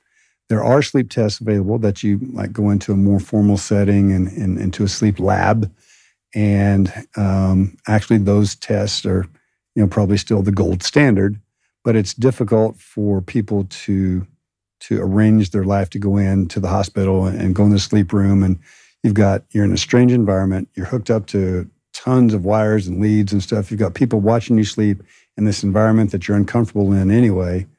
And so do you really get a true reading of what's going on or is, i mean obviously something's not going to be exactly how it is when you sleep in your own bed So there are devices now that you can actually do this at home and maybe not get quite as detailed of information, but still enough to, to get a lot of information that has to do with, uh, you know, just how your breathing pattern is throughout the night. And then once we know that, we know kind of what to expect of what what effects that can have on you from from a, a body standpoint. Now, again, kind of the the the cream of the crop, uh, best help that people can have with sleep apnea, which is the the more involved version of a sleep breathing disorder, where there's significant non-breathing times throughout the night, would be the use of what's called a CPAP. Okay, so a CPAP is basically it's a tube, whether it goes through your nose or your mouth, of forced air that makes you breathe. So it's kind of like a hurricane blowing in your face while you're breathing. And the thing with CPAPs are they work. They are they work. There's no question about it. The other reality about CPAPs is that everyone hates them and they don't use them. Because are they, are they noisy? They can be noisy. They can uh, just be obnoxious because you're tied to this tube and you can't really move, or if you do, then it goes over the side of your face. and I mean, they're difficult to I'm use. trying to picture one, and it, it sounds like it'd be noisy and uncomfortable. Yes. Yes. Okay. W- hence why people, even that need them, don't typically and, and even use them enough. Even many of the the literature that supports the use of CPAPs says that a successful night of using a CPAP is is based on four hours. So my question is, what are you doing the other two or three or four hours of the rest of the night? If they're saying that the CPAP is great and it works and it's successful, but you're only using it four nights, that's or four hours during the night, that's half your night. That's half your sleep. So it while it works, the problem is how people use it or don't use it. And so, uh, if you can get past that, you can't beat the results of it. But it's just every now and then you'll you'll find that unicorn somewhere that they love it, they use it every night, you know. But for every one of those, I've got twenty more that that hate it and don't use it. One thing now related kind of back to what we do with uh, so much of our focus being on airway and this kind of stuff is that we offer devices to help breathe better at night while you sleep. And it utilizes the same principles of relaxed muscles and an opening airway. And then with a special appliance that you wear in your mouth, it allows your jaw, your lower jaw, which is then connected your or this the front part of your throat, all the soft tissue, the muscles, your tongue is all connected to the lower jaw. So if we can keep the lower jaw from falling back as you lay down, gravity takes over, muscles relax, everything kind of collapses. If we can keep that from happening, now we've kept the airway as full and open as it can be. And is this the device that uh, that I got, where there's an upper? It's kind of like wearing an upper and lower night guard at the same time. That's right. Okay, that's right. And so, so that's you, that's keeping the lower jaw out here. And, so and what you notice with that, you can you can open and close, but you can't go back. Right. Right. Right. Which is the whole goal uh, of this is to keep things forward, keeping airway open. So um, now there's also many uh, uh, studies released kind of comparing the effectiveness of this versus a CPAP. Okay. Now again, in in advanced uh, sleep apnea issues, I, I, have nothing bad at all to say about uh, about a CPAP. It's what you need to be doing. But if you're not going to do it, what's the next best thing? Well, it would be an appliance like what you have that keeps the airway as open as it can be. And much different than the CPAP, these are very usable. You get used to it after the first few nights. It's like you just put it in and you go to sleep, and it's not that big a deal and you don't have a choice of whether it works or not because it just works.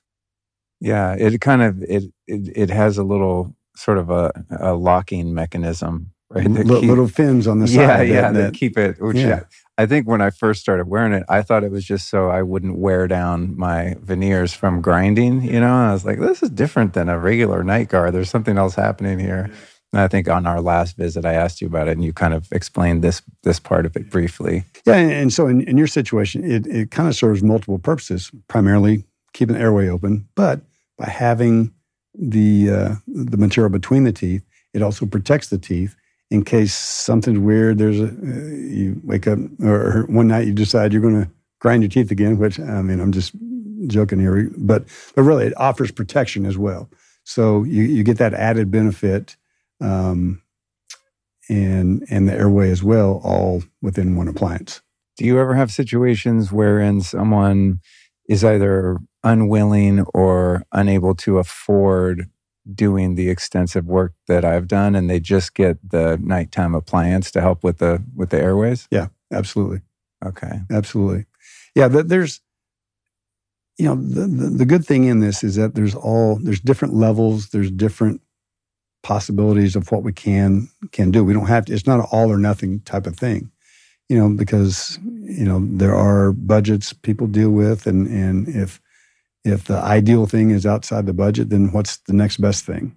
Well, we can do this. Here's the differences. Here's some compromises you may have, but it's going to be better than what you're doing right now. Got it. So yeah, there, there's different ways of figuring out what level you're going to play in this game.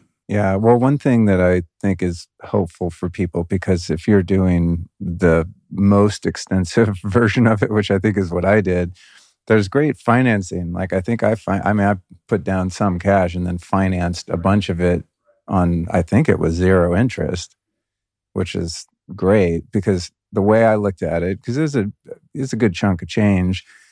But for me, I thought, okay, I can keep going. I can keep my old beat down teeth, keep grinding them, forget to wear my night guard a bunch, much of the time, you know, or just don't like it because it'll pinch my cheeks and then I take it out or something like that. But I kind of did a cost benefit analysis and thought, okay, if I hang on to these teeth and I just string them along as long as I can, I'm gonna be spending a few hundred bucks every time I go to the dentist sure. to try to like, you know, put lipstick on a pig or kind of a band-aid solution. And so I just kind of thought, all right, well, if I have these teeth, they're they're going to last me probably the rest of my life. I I think, unless you know I could get in a fight or something, get them knocked out of my head. So I thought, well, I'd rather just spend all the money right now, fix not only my teeth, also my bite, and therefore you know neck pain, sleep, snoring, all the kind of stuff that we've discussed. Mm-hmm but also just the relief of not having to deal with my teeth anymore. Sure. Yeah. you know, it's just yeah. like, oh my God, just all those. And even though I had to come to your office, I don't know how many damn times, felt like I should just put a cot in the back room and just stayed there. So a lot of visits. But um, I thought every time I went over there, I was like, oh man, I'm going back to Kevin's office again. I thought, well, I'm going to take so so many fewer trips to the dentist later on and keep drilling and filling my teeth until they're just gone you know? So that was that was a big consideration for me is like yeah okay i'm going to finance some of this i'm going to pay for it i'm going to go all in but then for the rest of my life i'm going to have probably very little dental work yeah i mean you're, you're kind of just on a maintenance phase right now you know? Do your your daily routine here at the house and then come in and see us you know, a few times a year to get things clean. And, and that's probably all you're ever going to have to do again. So, you know, the, and we've, we've focused so much on, you know, all these things we've been talking about as far as airway and neck and symptom relief and all that. Kind of the icing on the cake in these situations and not, not at all why they're done, but you got a pretty killer smile right now too. Yeah. You I'm know, not mad at it. So, I mean, aesthetically, there, there's so much improvements that can be made at the same time. So you, you, you look better, you feel better, uh, and it's it's kind of the the best of everything we have to offer. Yeah. Well, it, it's funny because I, I didn't. I don't know. I don't look in the mirror that much. I wasn't really concerned about the visual appearance of my teeth. They were relatively straight. I mean, a bit yellow and kind of short in stature. But now it's funny because when I see photos of me smiling before I had this work done, I go, oh my God, like I had these tiny little funny looking teeth. And if I closed my jaw, my bottom teeth were totally disappeared because my, you know, now I'm realizing like how far back my lower jaw. You know, was. so here, here's something that that would would be interesting. If you can find a picture before we did this of you without any facial hair, okay, so you can really see your face, and then you had one now, same thing without facial hair. What you're going to see is a tremendous change in the shape of your face. So sometimes we'll, we'll talk about um, what we call uh, an uh, instant facelift or, or non surgical facelift. Because when you think about it, we're, we're changing the dimension of the, the bones of your face and the position of them, which many times kind of tends to support your skin better and change the, the, the, the, overall shape or dimension of your face. And so we've got before and after pictures that you would look at the same person and not even think it's the same person just because of how how much the, the shape of the face has changed and improved. Um, you notice this a lot on people that have what we call a very deep bite. You know, their their overbite is you know, if their teeth are together, you can't even see their lower teeth because the, the, they fit so far under the upper teeth. You change that face and, and get it back in the right dimensions and, and put, you know, great looking porcelain teeth on it. That change, it truly looks like they've had some kind of plastic surgery because it, it takes a face that is just kind of scrunched together and opens it back up and allows the, the cheekbones to come out and the, just the, the, the shape of the jaw and all this kind of stuff. It, it it's dramatic in the difference. You know, it's funny. I kind of forgot about that, but I have noticed that also in photos and just looking in the mirror, like my just the shape of my jaw, like my jawline is much more pronounced and square than it was, which I never realized I had like a sunken chin or something, you know. So you don't, you're just, that's you for your whole life. You don't really think about it. But funnily enough, I mean, of course, like if I haven't seen someone in a while, they're like, oh, yeah, your teeth look different. I mean, some people do notice that. But I have had many people go, hey, you look different. Did you lose some weight? All the time. And yeah. And it's yeah. like, well, I, I did lose some weight recently. But even apart from that, and I think what it is is just the change in the shape of the face. It's just different. You know, there's like a different kind of bone structure going on in the face. So it, it gives the illusion that you're a different weight. And for me, the weight that I lost was relatively insignificant. I don't think would it change the shape of my face as much as moving the the jaw, the lower jaw. No, that, that, that's exactly right. And, and, we'll have a lot of times where um, well, I'll tell people the best compliment that I can get because I, uh, this has happened on previous patients, is that they'll come back and say, "Yeah, I saw my my friend hadn't seen him in a while," and they're like, "What's going on here? Did, did you lose some weight, or did you change your hair color? I mean, what's been working out? I mean, you look you look really good. What's so they don't they know something looks good, but they don't immediately know. Oh, you had your teeth done. You know, it's just because it it fits shape wise and color wise and and just uh, kind of naturally into their appearance, improving it, but at the same time not standing out to the point that you know the the they've got the um, teeth that are just glowing first thing you come in the room. You know, yeah. So it's it's a way to kind of change all that, but do it in a way where it doesn't necessarily stand out so much. It just kind of fits you as a person. Yeah, I mean that that was my goal. It, it's funny looking back. One of the most challenging things about the process, and you remember this because I brought Allison with yeah. me to, to your yeah. office, yeah. was picking the damn color. Yeah. You know, because it's like, I don't want my same old yellow teeth that were just, you're never going to polish that yellow out because it's coming from the inside.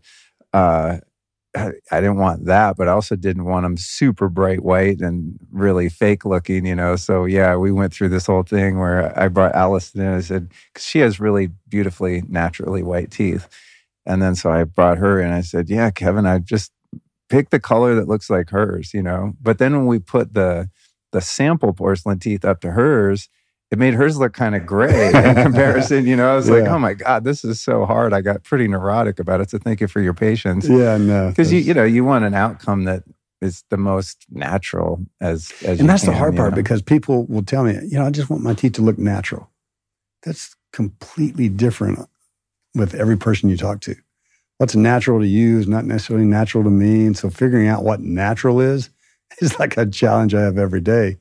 But, you know, just with more questioning and spending time and being patient and, and kind of working through it, you know, fortunately, pretty much figure out what it is and, and come up with pretty good results that way. Yeah. Well, we, we did it. I'll be damned. I mean, I'm happy. you know, another thing about it too, I mean, aside from aesthetics and just being able to get more air and better sleep and all of those other things. But I mean, I got to say, one of the massive benefits is just my ability to chew food. Sure. You know, it took me a while to relearn, right? Yeah. Because your jaw's in a different place. And, Yeah, you know, yeah. that takes, I don't know, two or three weeks or something. You kind of figure it out. But I notice now, I'm just like, oh my God, all these years I've had a really difficult time actually just chewing a steak or whatever. You know, it's just shit would get caught in my teeth. I'd have to always have toothpicks with me because my teeth were so jagged if I ate beef jerky or something. I mean, it's like yeah. an hour long project just to get it all out of my teeth afterward. So there's also, I think, just from a nutritional standpoint, I'm able to better masticate my food and break it down before swallowing. It's like my grandma used to always tell me, you know, chew your food. Your stomach doesn't have teeth, you know. And I'm like, for many years, I didn't have a choice. I couldn't really chew my food very well because there wasn't enough strength and enough, you know, actual so- substance to my teeth so, to so do that. think about it like this: you you take that inability to chew good. That's going to affect your, your the choices that you make for your diet. Typically, less healthy choices. yeah, soft Things that are more processed. I'm more, eating yogurt and softer. baby you're gonna food. eat- that's right. So you're gonna get back into that old issue again. Yeah, yeah, yeah. But yeah, it. Uh, you know that the, the there's a lot of kind of hidden benefits with that. You know that being one, you wouldn't necessarily think of that as the first thing, but it's it's a real it's a real result. Well, tell me about the other part of the preparation. When I when I first signed on to go through this process, you guys sent me home with this device. I have it in my office. That's like kind of a um, cervical spine decompression sort Yeah. of thing, right? That pulls that up. So I was, you know, I was given instruction to do that, and then you also gave me a kind of a movement program, some different stretches and things like that. And then I had the wherewithal, as I said, to work with Alex, and you know, he um, came with me to a couple of my visits with you, and then you guys had a massage therapist. So there was, I added on an extra component of just um, you know manual therapy and stuff to really create the most stable foundation for the new bite. But you guys also had a lot of other physiological kind of exercises and devices and things like that too. So maybe explain some of the other things that go into building a new jaw position and a new bite, but making sure the rest of your body catches up to support it. Yeah, well, you know, in in, in keeping with this kind of overriding theme of not just working on teeth, but addressing kind of this whole body approach, you know, the thing that that we've talked about so much already is cervical neck posture, uh, the the position of your head as it relates to the rest of your body, and getting that aligned as optimally as we can. And so, one of the things that that we have is a a device called the posture pump. That's it. Yeah, yeah. Okay? So the posture pump, and it's it's basically like you said, it's kind of a a, a cervical neck traction, um, but it the the the goal with that is to restore what's called the proper lordotic curve. So your neck vertebrae should not be straight, but there should be kind of a reverse C curve to it. And when that happens, then we're able to get our head back in the proper relationship to your shoulders and your hips and on down your body. So the, the posture pump works to to help kind of position your head and get your muscles to adapt to a more optimal position. Combine that with the exercises that that you had as far as stretching, strengthening, uh, range of motion type of, of movements with your neck is an effort all to get that head position as good as it can be. So then we're we're we're not mo- trying to hit a moving target with our with our bite, you know. Because here's a good exercise for for people. If you're sitting or standing, whatever, just looking straight ahead and you bite together, feel where your bite is. Now drop your head down and bite again. Your bite's in a different position. Put your head way back, bite again. Your head's in a different position. So your head position plays a huge role in what we're doing in trying to restore a good bite. So if we can get forward head posture back where it needs to be, if we can get um, some stability and repeatability of where that head is when we're working with changing the bite, it's at that point then our results of, of the things that we're doing, you know, in, in that change are, are going to be more predictable and, and, and get to get to good results that much faster. Okay, cool. Yeah. Yeah. I, I like I like practices, whether it's in dentistry or otherwise, that are comprehensive and kind of thinking about seemingly unrelated parts of that. You know, so when you guys sent me home with all that stuff, I was like, oh, this is smart. And I, I was pretty good about my compliance with it too. Cause, you know, when you're spending time and money to do something that's going to be a lasting change in your body, um, you want to go all in. At least I want to go all in and go for maximum results. And sometimes we'll, we'll have people come back and, and, we're talking about, you know, how, how they're feeling. We have little forms that we kind of track the progression of, of symptoms and stuff. And maybe something's not right. Inevitably, you've been using your posture pump, working on your neck. No, I really haven't. Okay, well, and we told you before there, there's only certain things that I can do, but I've got to have your help and a lot of homework to get the rest of this done.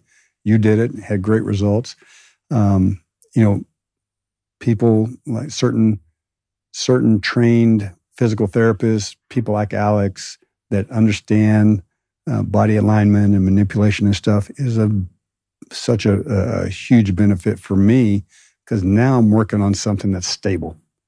Uh, again, it's not like I said before. It's, uh, it, it's hard to hit a moving target on this stuff, and and if if your head's all over everywhere and, and things aren't stable from that that standpoint, then the bite adjustments that we may may make initially are different three days from now because your head's not staying in the same place. So it it there's multiple pieces of this puzzle.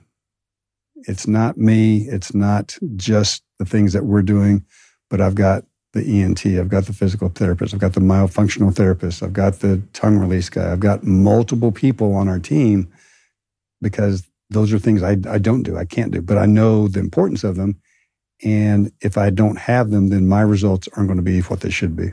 Yeah, that's a great approach. And I wish more more people in medicine in general understood that team effort kind of approach, right? You find that so many specialists are siloed into their own area of expertise. And then you have a patient who has a desired outcome working with just one of them, but there's often contradictions between each person that they're dealing with, right? so it's like you go see the orthodontist, they're going to tell them something, then you're going to say, and then you have the body worker, the manual therapist, your ENT, they're all kind of like in their own um, segregated belief system and they just kind of for some reason i guess just inertia people just kind of stick with their expertise and discount the other players involved that could have a huge impact i mean they, they know what they know you know and and outside of that for so many uh, providers it's just they don't take the time or, or or or make the effort to learn about other things.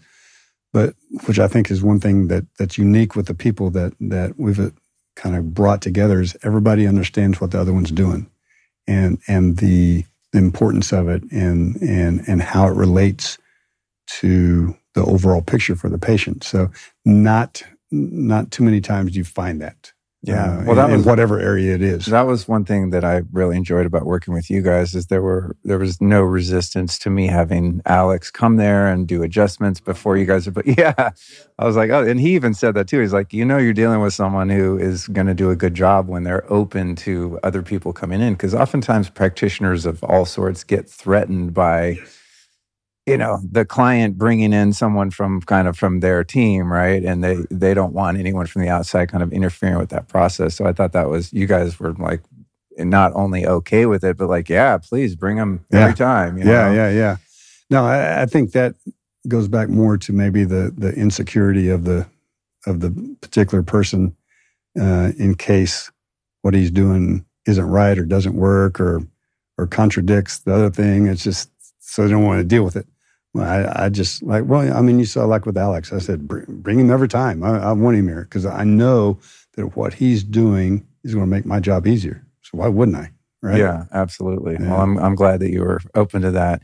Uh, one other thing when I came into the consultation, you know, we, w- with talking to Bo, who is a great member of your staff, and she's kind of laying out the options and, and all this stuff for me and talking about my symptoms and the different potential benefits of this procedure. And, you know, there were things like you mentioned the the, the non-surgical facelift, you know, and she said, oh, this is just an added bonus. It's not why we're doing this, but the face the shape of your face is going to change, et cetera. And then she said, um, you know, I explained that I had pretty problematic tinnitus. And she said, listen, I'm not, you know, I'm not going to make any promises and it's not why we're doing this, but it's a, a, very common outcome that people that have developed tinnitus um, either have it diminish as a result of moving their their uh, bite into the right place, and in many cases, it also just totally disappears. And so, you know, I didn't get hung up and attached to that idea, even though I would have loved that outcome. In my particular case, I haven't had any change for better or for worse with my tinnitus. Who knows what the cause of it is? It's such a strange thing to diagnose and strange things to fix, but maybe speak to some of the patients of yours for whom that has been alleviated and how how is how is the bite being in the wrong place related to the the tinnitus and different ear issues that people have? Ears are they're they're a thorn in my side because yeah me too. I just they're they're so difficult to have any kind of predictability with them because you know as, as Bo was mentioning we've had patients that have had years of, of ear related issues whether it be tinnitus um, dizziness congestion whatever it is and we go through this process and the symptoms are completely relieved. And then we've had some that yeah there's a little bit of improvement and then like yourself it didn't really change too much. So why? Because basically the same process has happened in each case. Um, the the relationship of how bite and jaw position could be connected to ear issues is simply this. If you if you ever can look at a CT or a skull or whatever, if you'll you'll look at the side where the jaw joint uh, connects into the head, it's right in front of the ear canal. It's separated by a paper thin piece of bone. And through that bone, there's also a nerve that comes from inside the ear to to through the bone and inside the, the jaw joint itself. Many times, jaws that or jaw position that's related to TMD um, problems has is related to the position of the jaw within the, the what we call the fossa. So if the jaw is pushed back against where the ear is, and that area is compressed and, and very tight back there, then there's more likelihood that there's ear issues. But as we were talking about before, the process of this bite changing jaw position is the jaw opening but coming forward. So as the jaw comes forward, it decompresses from that posterior portion of the of the fossa where that where the ear and the and the little nerve come through. So if, if we create more space and take the, the the pressure away from that, then that's theoretically how we get improvement in these ear related issues. Now, as we've talked about, sometimes it works, sometimes it doesn't. Why in this case and not that case? I have no idea. And ENTs have no idea. When it comes to tinnitus, no one really has any idea other yeah. than, you know, it's related to hearing loss or maybe you had an infection or a drainage issue or being exposed to you know loud noise here you know super damage i mean there's like so many different contributing variables right the only thing it seems like everyone agrees on is that it's really a brain thing because your brain is you know missing the ability to interpret those high frequencies mm-hmm. that high range and so your brain is then producing what it seems to be missing you know so yeah. it's like it's yeah. just one of these days someone's going to figure it out. I'm, I'm hopeful, you know, I'm like, all right, come on. I mean, I've tried stem cells and lasers and all kinds of different things. And yeah uh, you know, some days it's worse than others, but it, it is a really complex issue, you yeah, know. And uh, as you said, it's just so multifactorial. There could be this or that or this combination, and just never ending almost. Yeah, and you go. I mean, I've been to you guys recommended a great ENT here that I saw, and I've seen a couple others, and you know, they look at everything. Oh, we can't really see anything wrong. It's okay, and, and there it is. You know, yeah. so it's just kind of one of those things you have to learn how to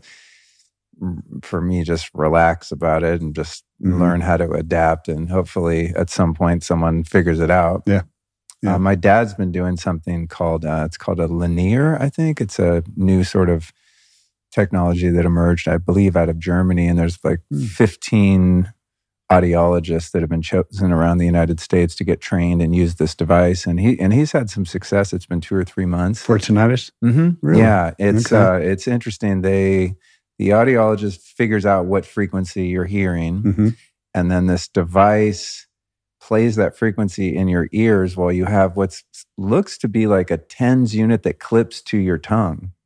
And so it Really? yeah, it zaps you while you're getting that frequency. And there's something about the way that it stimulates your brain to calm down and stop overcompensating for the lack of that frequency. Yeah. But the, they have a wait list. And so I'm signed up for whenever someone in Texas does uh-huh. it. Uh-huh. So far, no one does. But yeah, I was thinking about if he is still stays on track and his keeps getting better because it's we bond over our tinnitus misery. right. Every time we talk, how's your ears? And I'm like, Yeah. mine are worse than ever. He's like, mine are getting better. It's been like three months. So I want, I want to check into that. I, I was yeah, I'll, I'll send you a link to it. Yeah, Yeah, but it's yeah. out of you know, and I've done a lot of research on this, and obviously interview brilliant people like you all the time. And Yeah. This seems to be in terms of the clinical trials and the results that they've been able to prove the most viable thing I've ever heard of. So Yeah, yeah. I'm looking forward That to trying it. I forget really- what their, I think I forget how many people were in their trials and stuff, but they had I think an 87% success oh, rate. oh wow, Pretty pretty good, That's and it was a rigorous Yeah. trial. I mean, it wasn't just Yeah. you know couple people. some yeah. I mean, it was like a legit clinical trial that they Right. did. So I, I looked at some of those numbers and was like, shoot. I mean, even if I got a 10% improvement, I'd be Yeah. happier, you Yeah, know, yeah. to get rid of it completely. Oh my God, be like Right. re- reborn, you know? Um, so, so you're obviously located here in Texas in Westlake. For those unfamiliar with uh, with Austin, that's a really nice area of the city of Austin.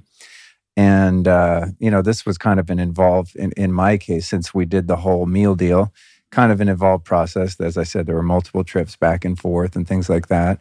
Um, what percentage of your patients are people that travel in from other states? People that don't live here. I know you work with a lot of pro athletes and high performance people. yeah. How, how does um, it work when someone isn't local?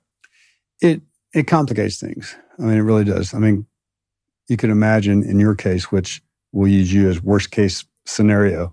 You know, how many trips did you see me through the entire process? I mean, it was a lot. And so for people out of town, sometimes that's the limiting factor that they just can't arrange for to do the treatment, you know, because of, of logistically it just doesn't work.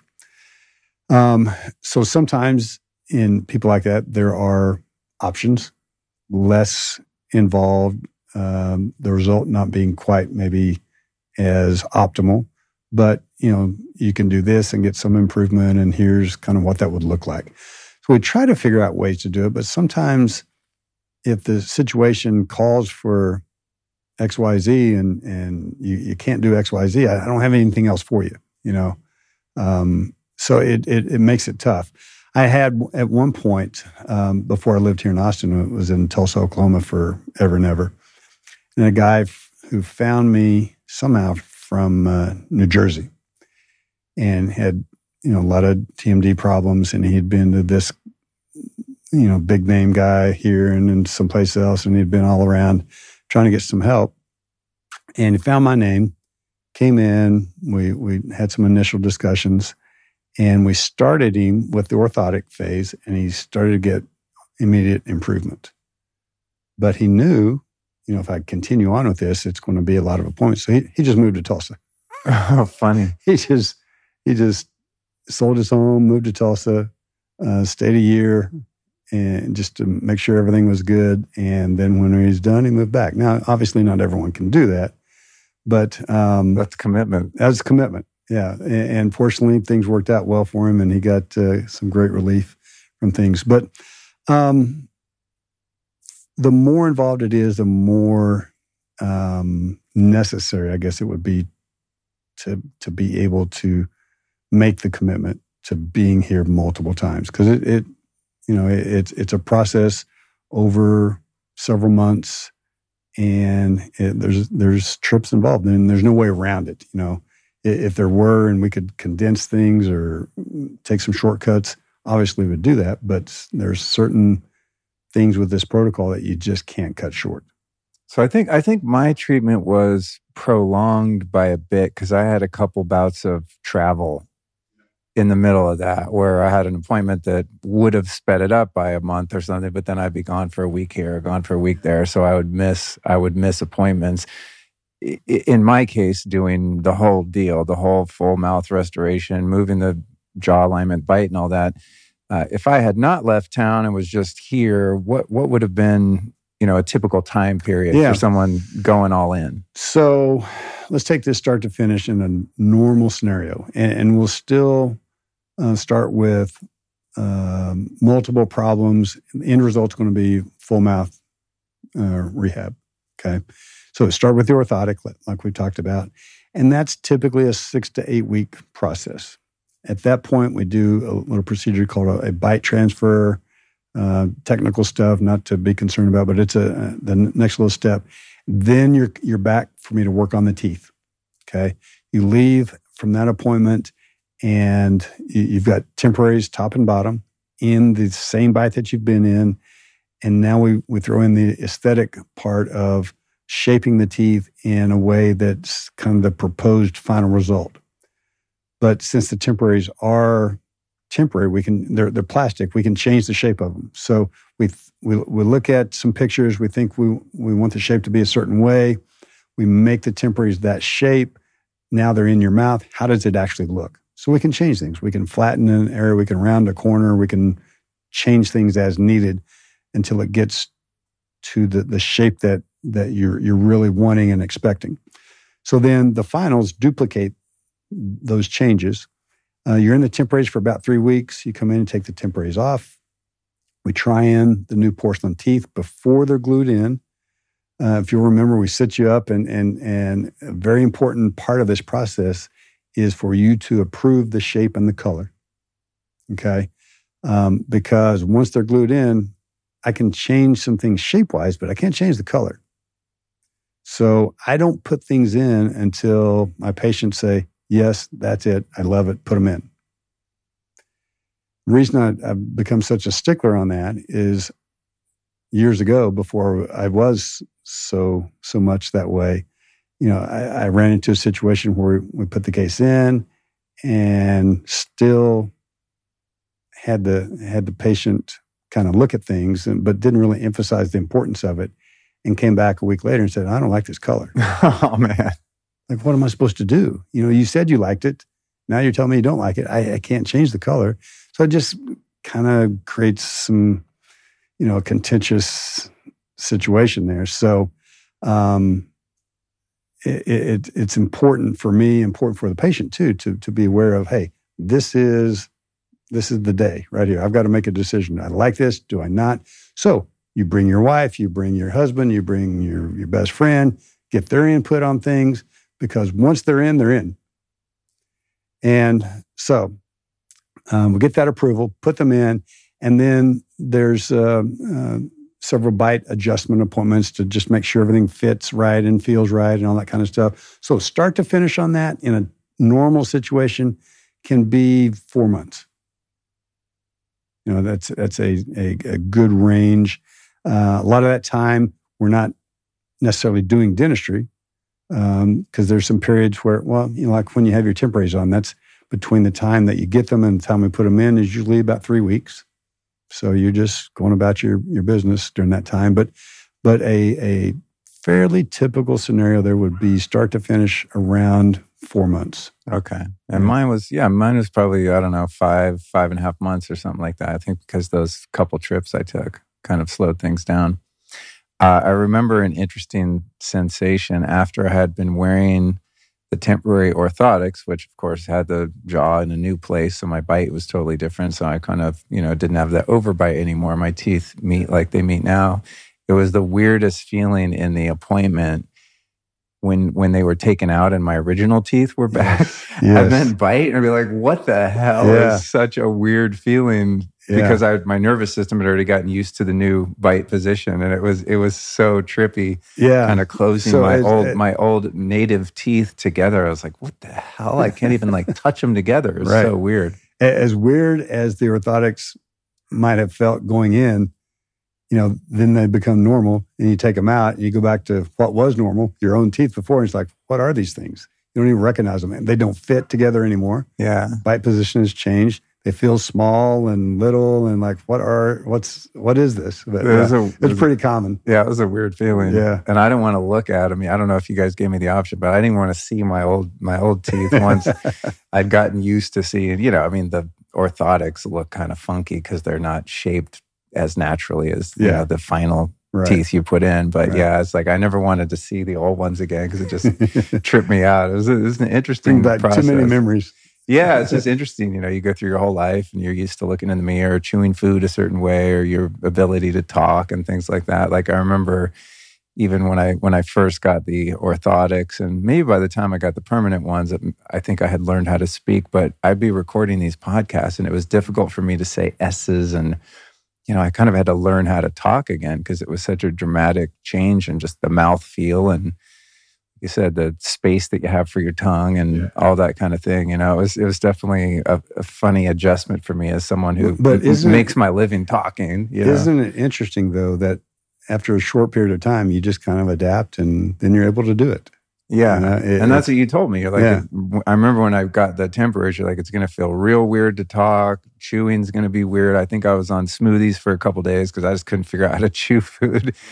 and I was a little disconcerting. But I remember, no, Dr. Winter said it's, you know, you, you're going to get used to it. It's building that muscle memory. And now, you know, now it would Uh, feel weird to go back to, go back. how it was, Yeah. you know, which Yeah. is, it felt so um, kind of limiting and dysfunctional. Yeah.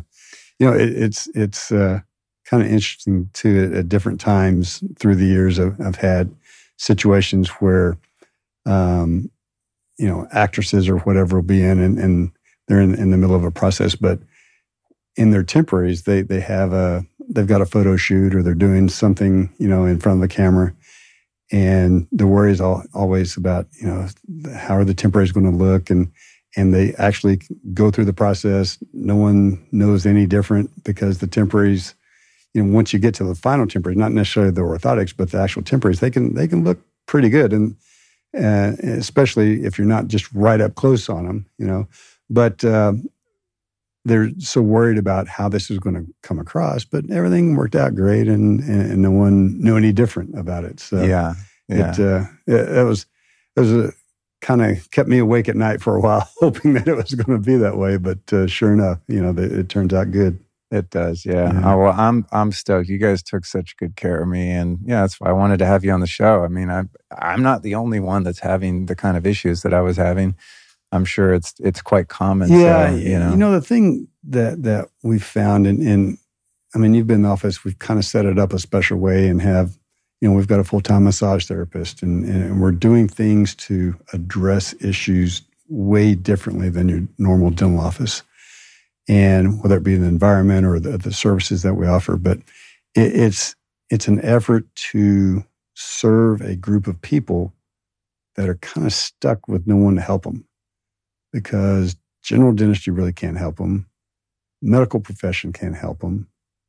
You know, a, a common uh, option for people that have TMJ, like we talked about before, is to go have surgery. Well, so many times the surgical process in doing that makes things worse because it's not addressing muscles, like we've emphasized, is, is really the key to this. So I, I've, I've kind of found a, a, a niche that I'm able to serve and help people in a way that not really anyone else is doing. So, I mean, it's not only rewarding in, in for myself and from a professional standpoint, but I just know that uh, we've had so many life changing situations where people have been so thankful for what we're doing. It just it just makes it kind of unique and special. So yeah, very much so. And I Yeah. want to let the listeners know again. The show notes will be lukestory.com slash winters. And uh, someone from your office mentioned to me that you are uh, you guys will do free consultation for Sure. people to hear this podcast. yeah, which absolutely. is cool. So thank you for for doing that. We'll put Absolutely. we'll put all your contact information and all that stuff. But yeah, I I don't have anyone on the show, obviously, that I've personally worked with that I wouldn't recommend. Otherwise, if I have a negative experience, then we're not going to do a podcast and potentially send people into where I didn't have a positive experience. But it's just been um, it's been great all around. I'm super happy with the result, and you know, I mean, I had to do my part and show up to a few appointments, but other than that, it's like I'm good to go now. I feel a huge sense of relief that not only many of those symptoms that I talked about are alleviated, but I also just don't have to worry about it anymore. Just like I'm on the maintenance train now, which is, yeah, I mean, I'm about to turn, what am I about to turn 53? Like, I don't want to keep dealing with, you know, my old teeth. Um, it was just a constant problem. And also, when you have something like that going on, there's, um, you know, I had this kind of minor sense of impending doom that it's like eventually these things are going to break down to the point where they're not usable. And so you're kind of just, yeah, I'm kind of just like sooner or later I'm going to get to a point where I really have to address it, and so I kind of put it off and put it off, and there's a huge sense of relief for me to finally just go, okay, I finally just took the plunge and dealt with, you know, the time and the expense of doing it, and now like I'm golden. And you know, my case is obviously more extreme than some people where you might be able to work with, you know, an orthodontic sort of situation. Yeah, like we, you know, we, we've talked about. There's there's there's a lot of different ways that we can handle this. Yeah. So, so I just happened to go for the most extreme because that's what I needed, but it, it, turned out well. Um, yeah. Last question for you. Yeah. Where do you see, you know, your niche of the dentistry industry going? You know, you're out there training other dentists how to do this. You got a network of 10,000 people around the world that are interested in this. Um, I was totally unaware of this, and I'm kind of in the alternative health space and have my finger on the pulse, I like to think. Do you see this as something that you know your average neighborhood dentist will eventually start to adopt? Uh, are you hopeful about you know public awareness around these issues and that there are other types of dentistry like the ones you practice? No, that's that's a very good question because you know the trend inside dentistry is for a lot of corporate involvement in in buying dental practices. And so now what you have in many situations is a you know a for-profit corporation that owns multiple offices and they try to typically streamline operations in a way where it's the most predictable from a, a corporate standpoint um, not necessarily what's the best thing for dentistry the best thing for the patients it's just how can we structure these businesses to make as much money as possible right? And in those scenarios, the typical doctor who's there is a, a younger doctor, many times not long out of school, who is, is in there just trying to learn the trade, you know, and, and how to do things.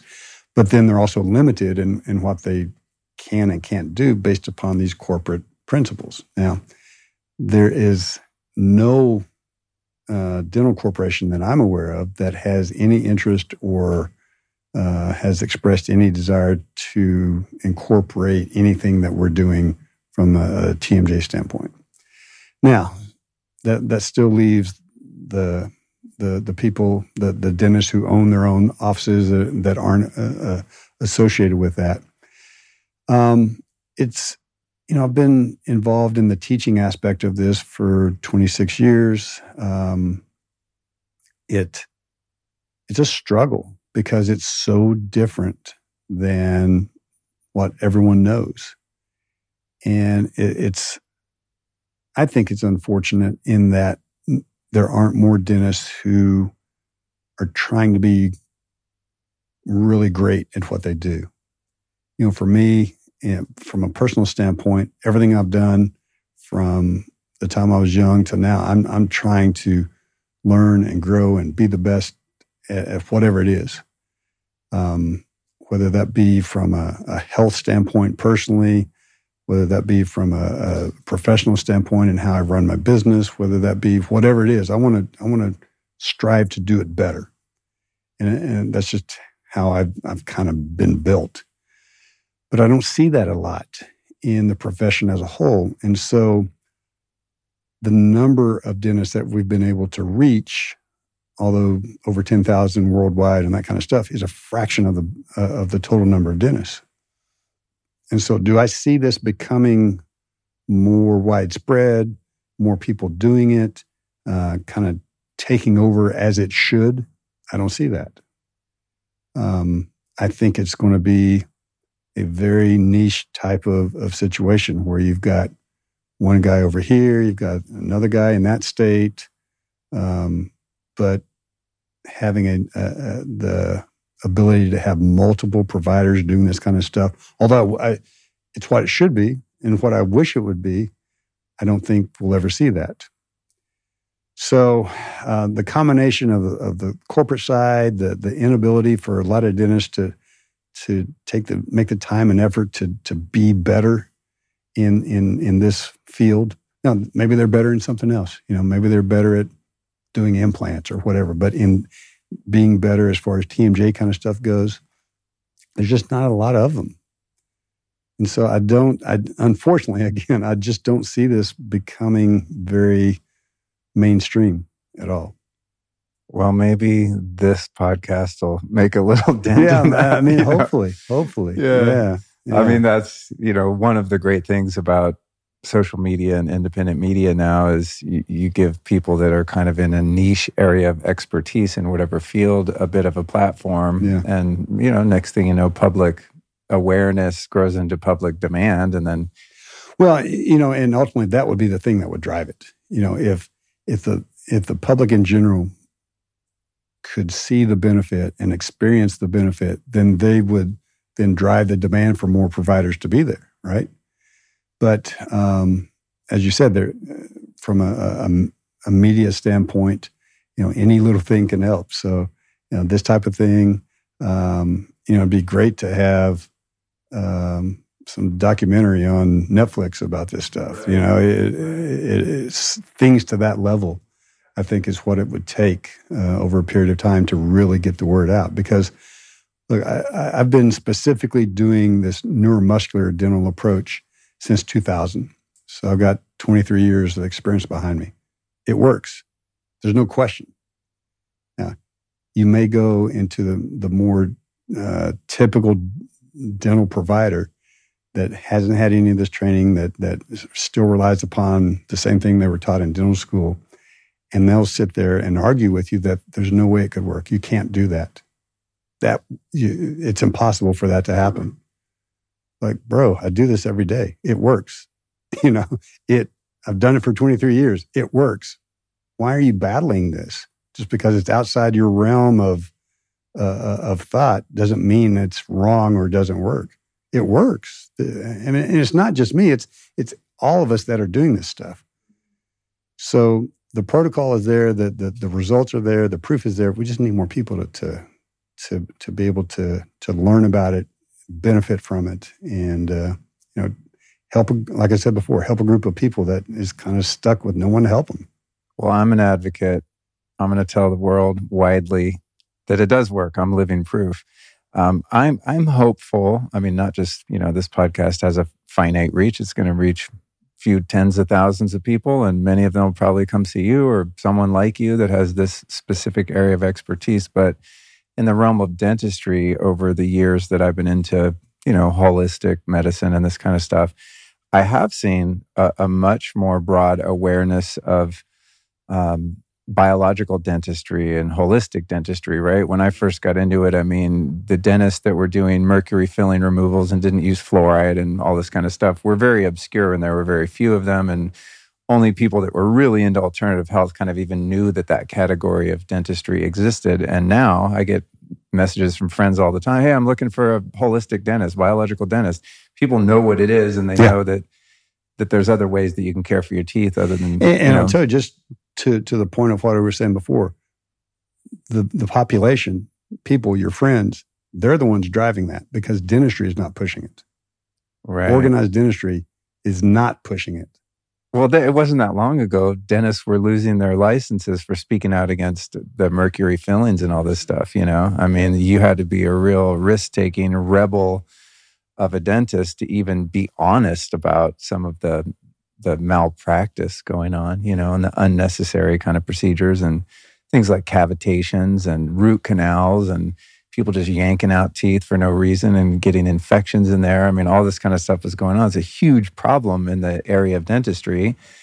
And yeah, it's going to take people that start to educate themselves and get information about that to help incentivize dentists to go into the holistic area or in your case into the TMJ and you know all the things that you're into. So I'm I'm hopeful, but at the same time it is it is slow if you look at the big picture. Like how many years did it take? And still there's millions and billions of people out there that are still putting mercury in their mouths and dentists that are standing Still by it doing it. and just ignoring, Yeah. you know, the risks involved with that. So Yeah. it's a slow process, I think, of waking people up on the on the consumer side and the practitioner side. But you know, we're making our little dents here and there and hopefully, you know, just keep chipping away at it. yeah, exactly. That's that's kind of my my mission. Um, last question for you is Okay.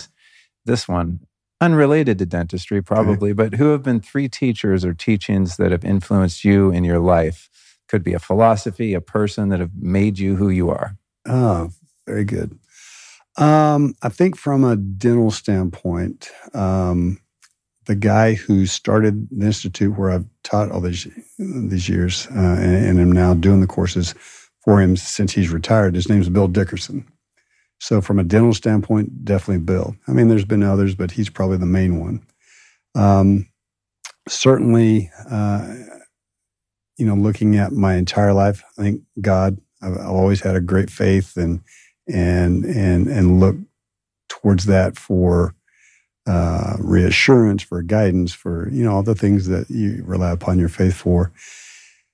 Third one, um, well, uh, maybe I can. This is a, somewhat of a cop out, but I'm going to go with it because I, I don't know that, that there would be a singular person with this, but I would say that sports and athletics in general, and the the more importantly, with inside that the the the mindset, the uh, the structure, the dedication, the um, the ability to, as I was talking about before, strive to be better and to improve, and and I'm pretty competitive to win.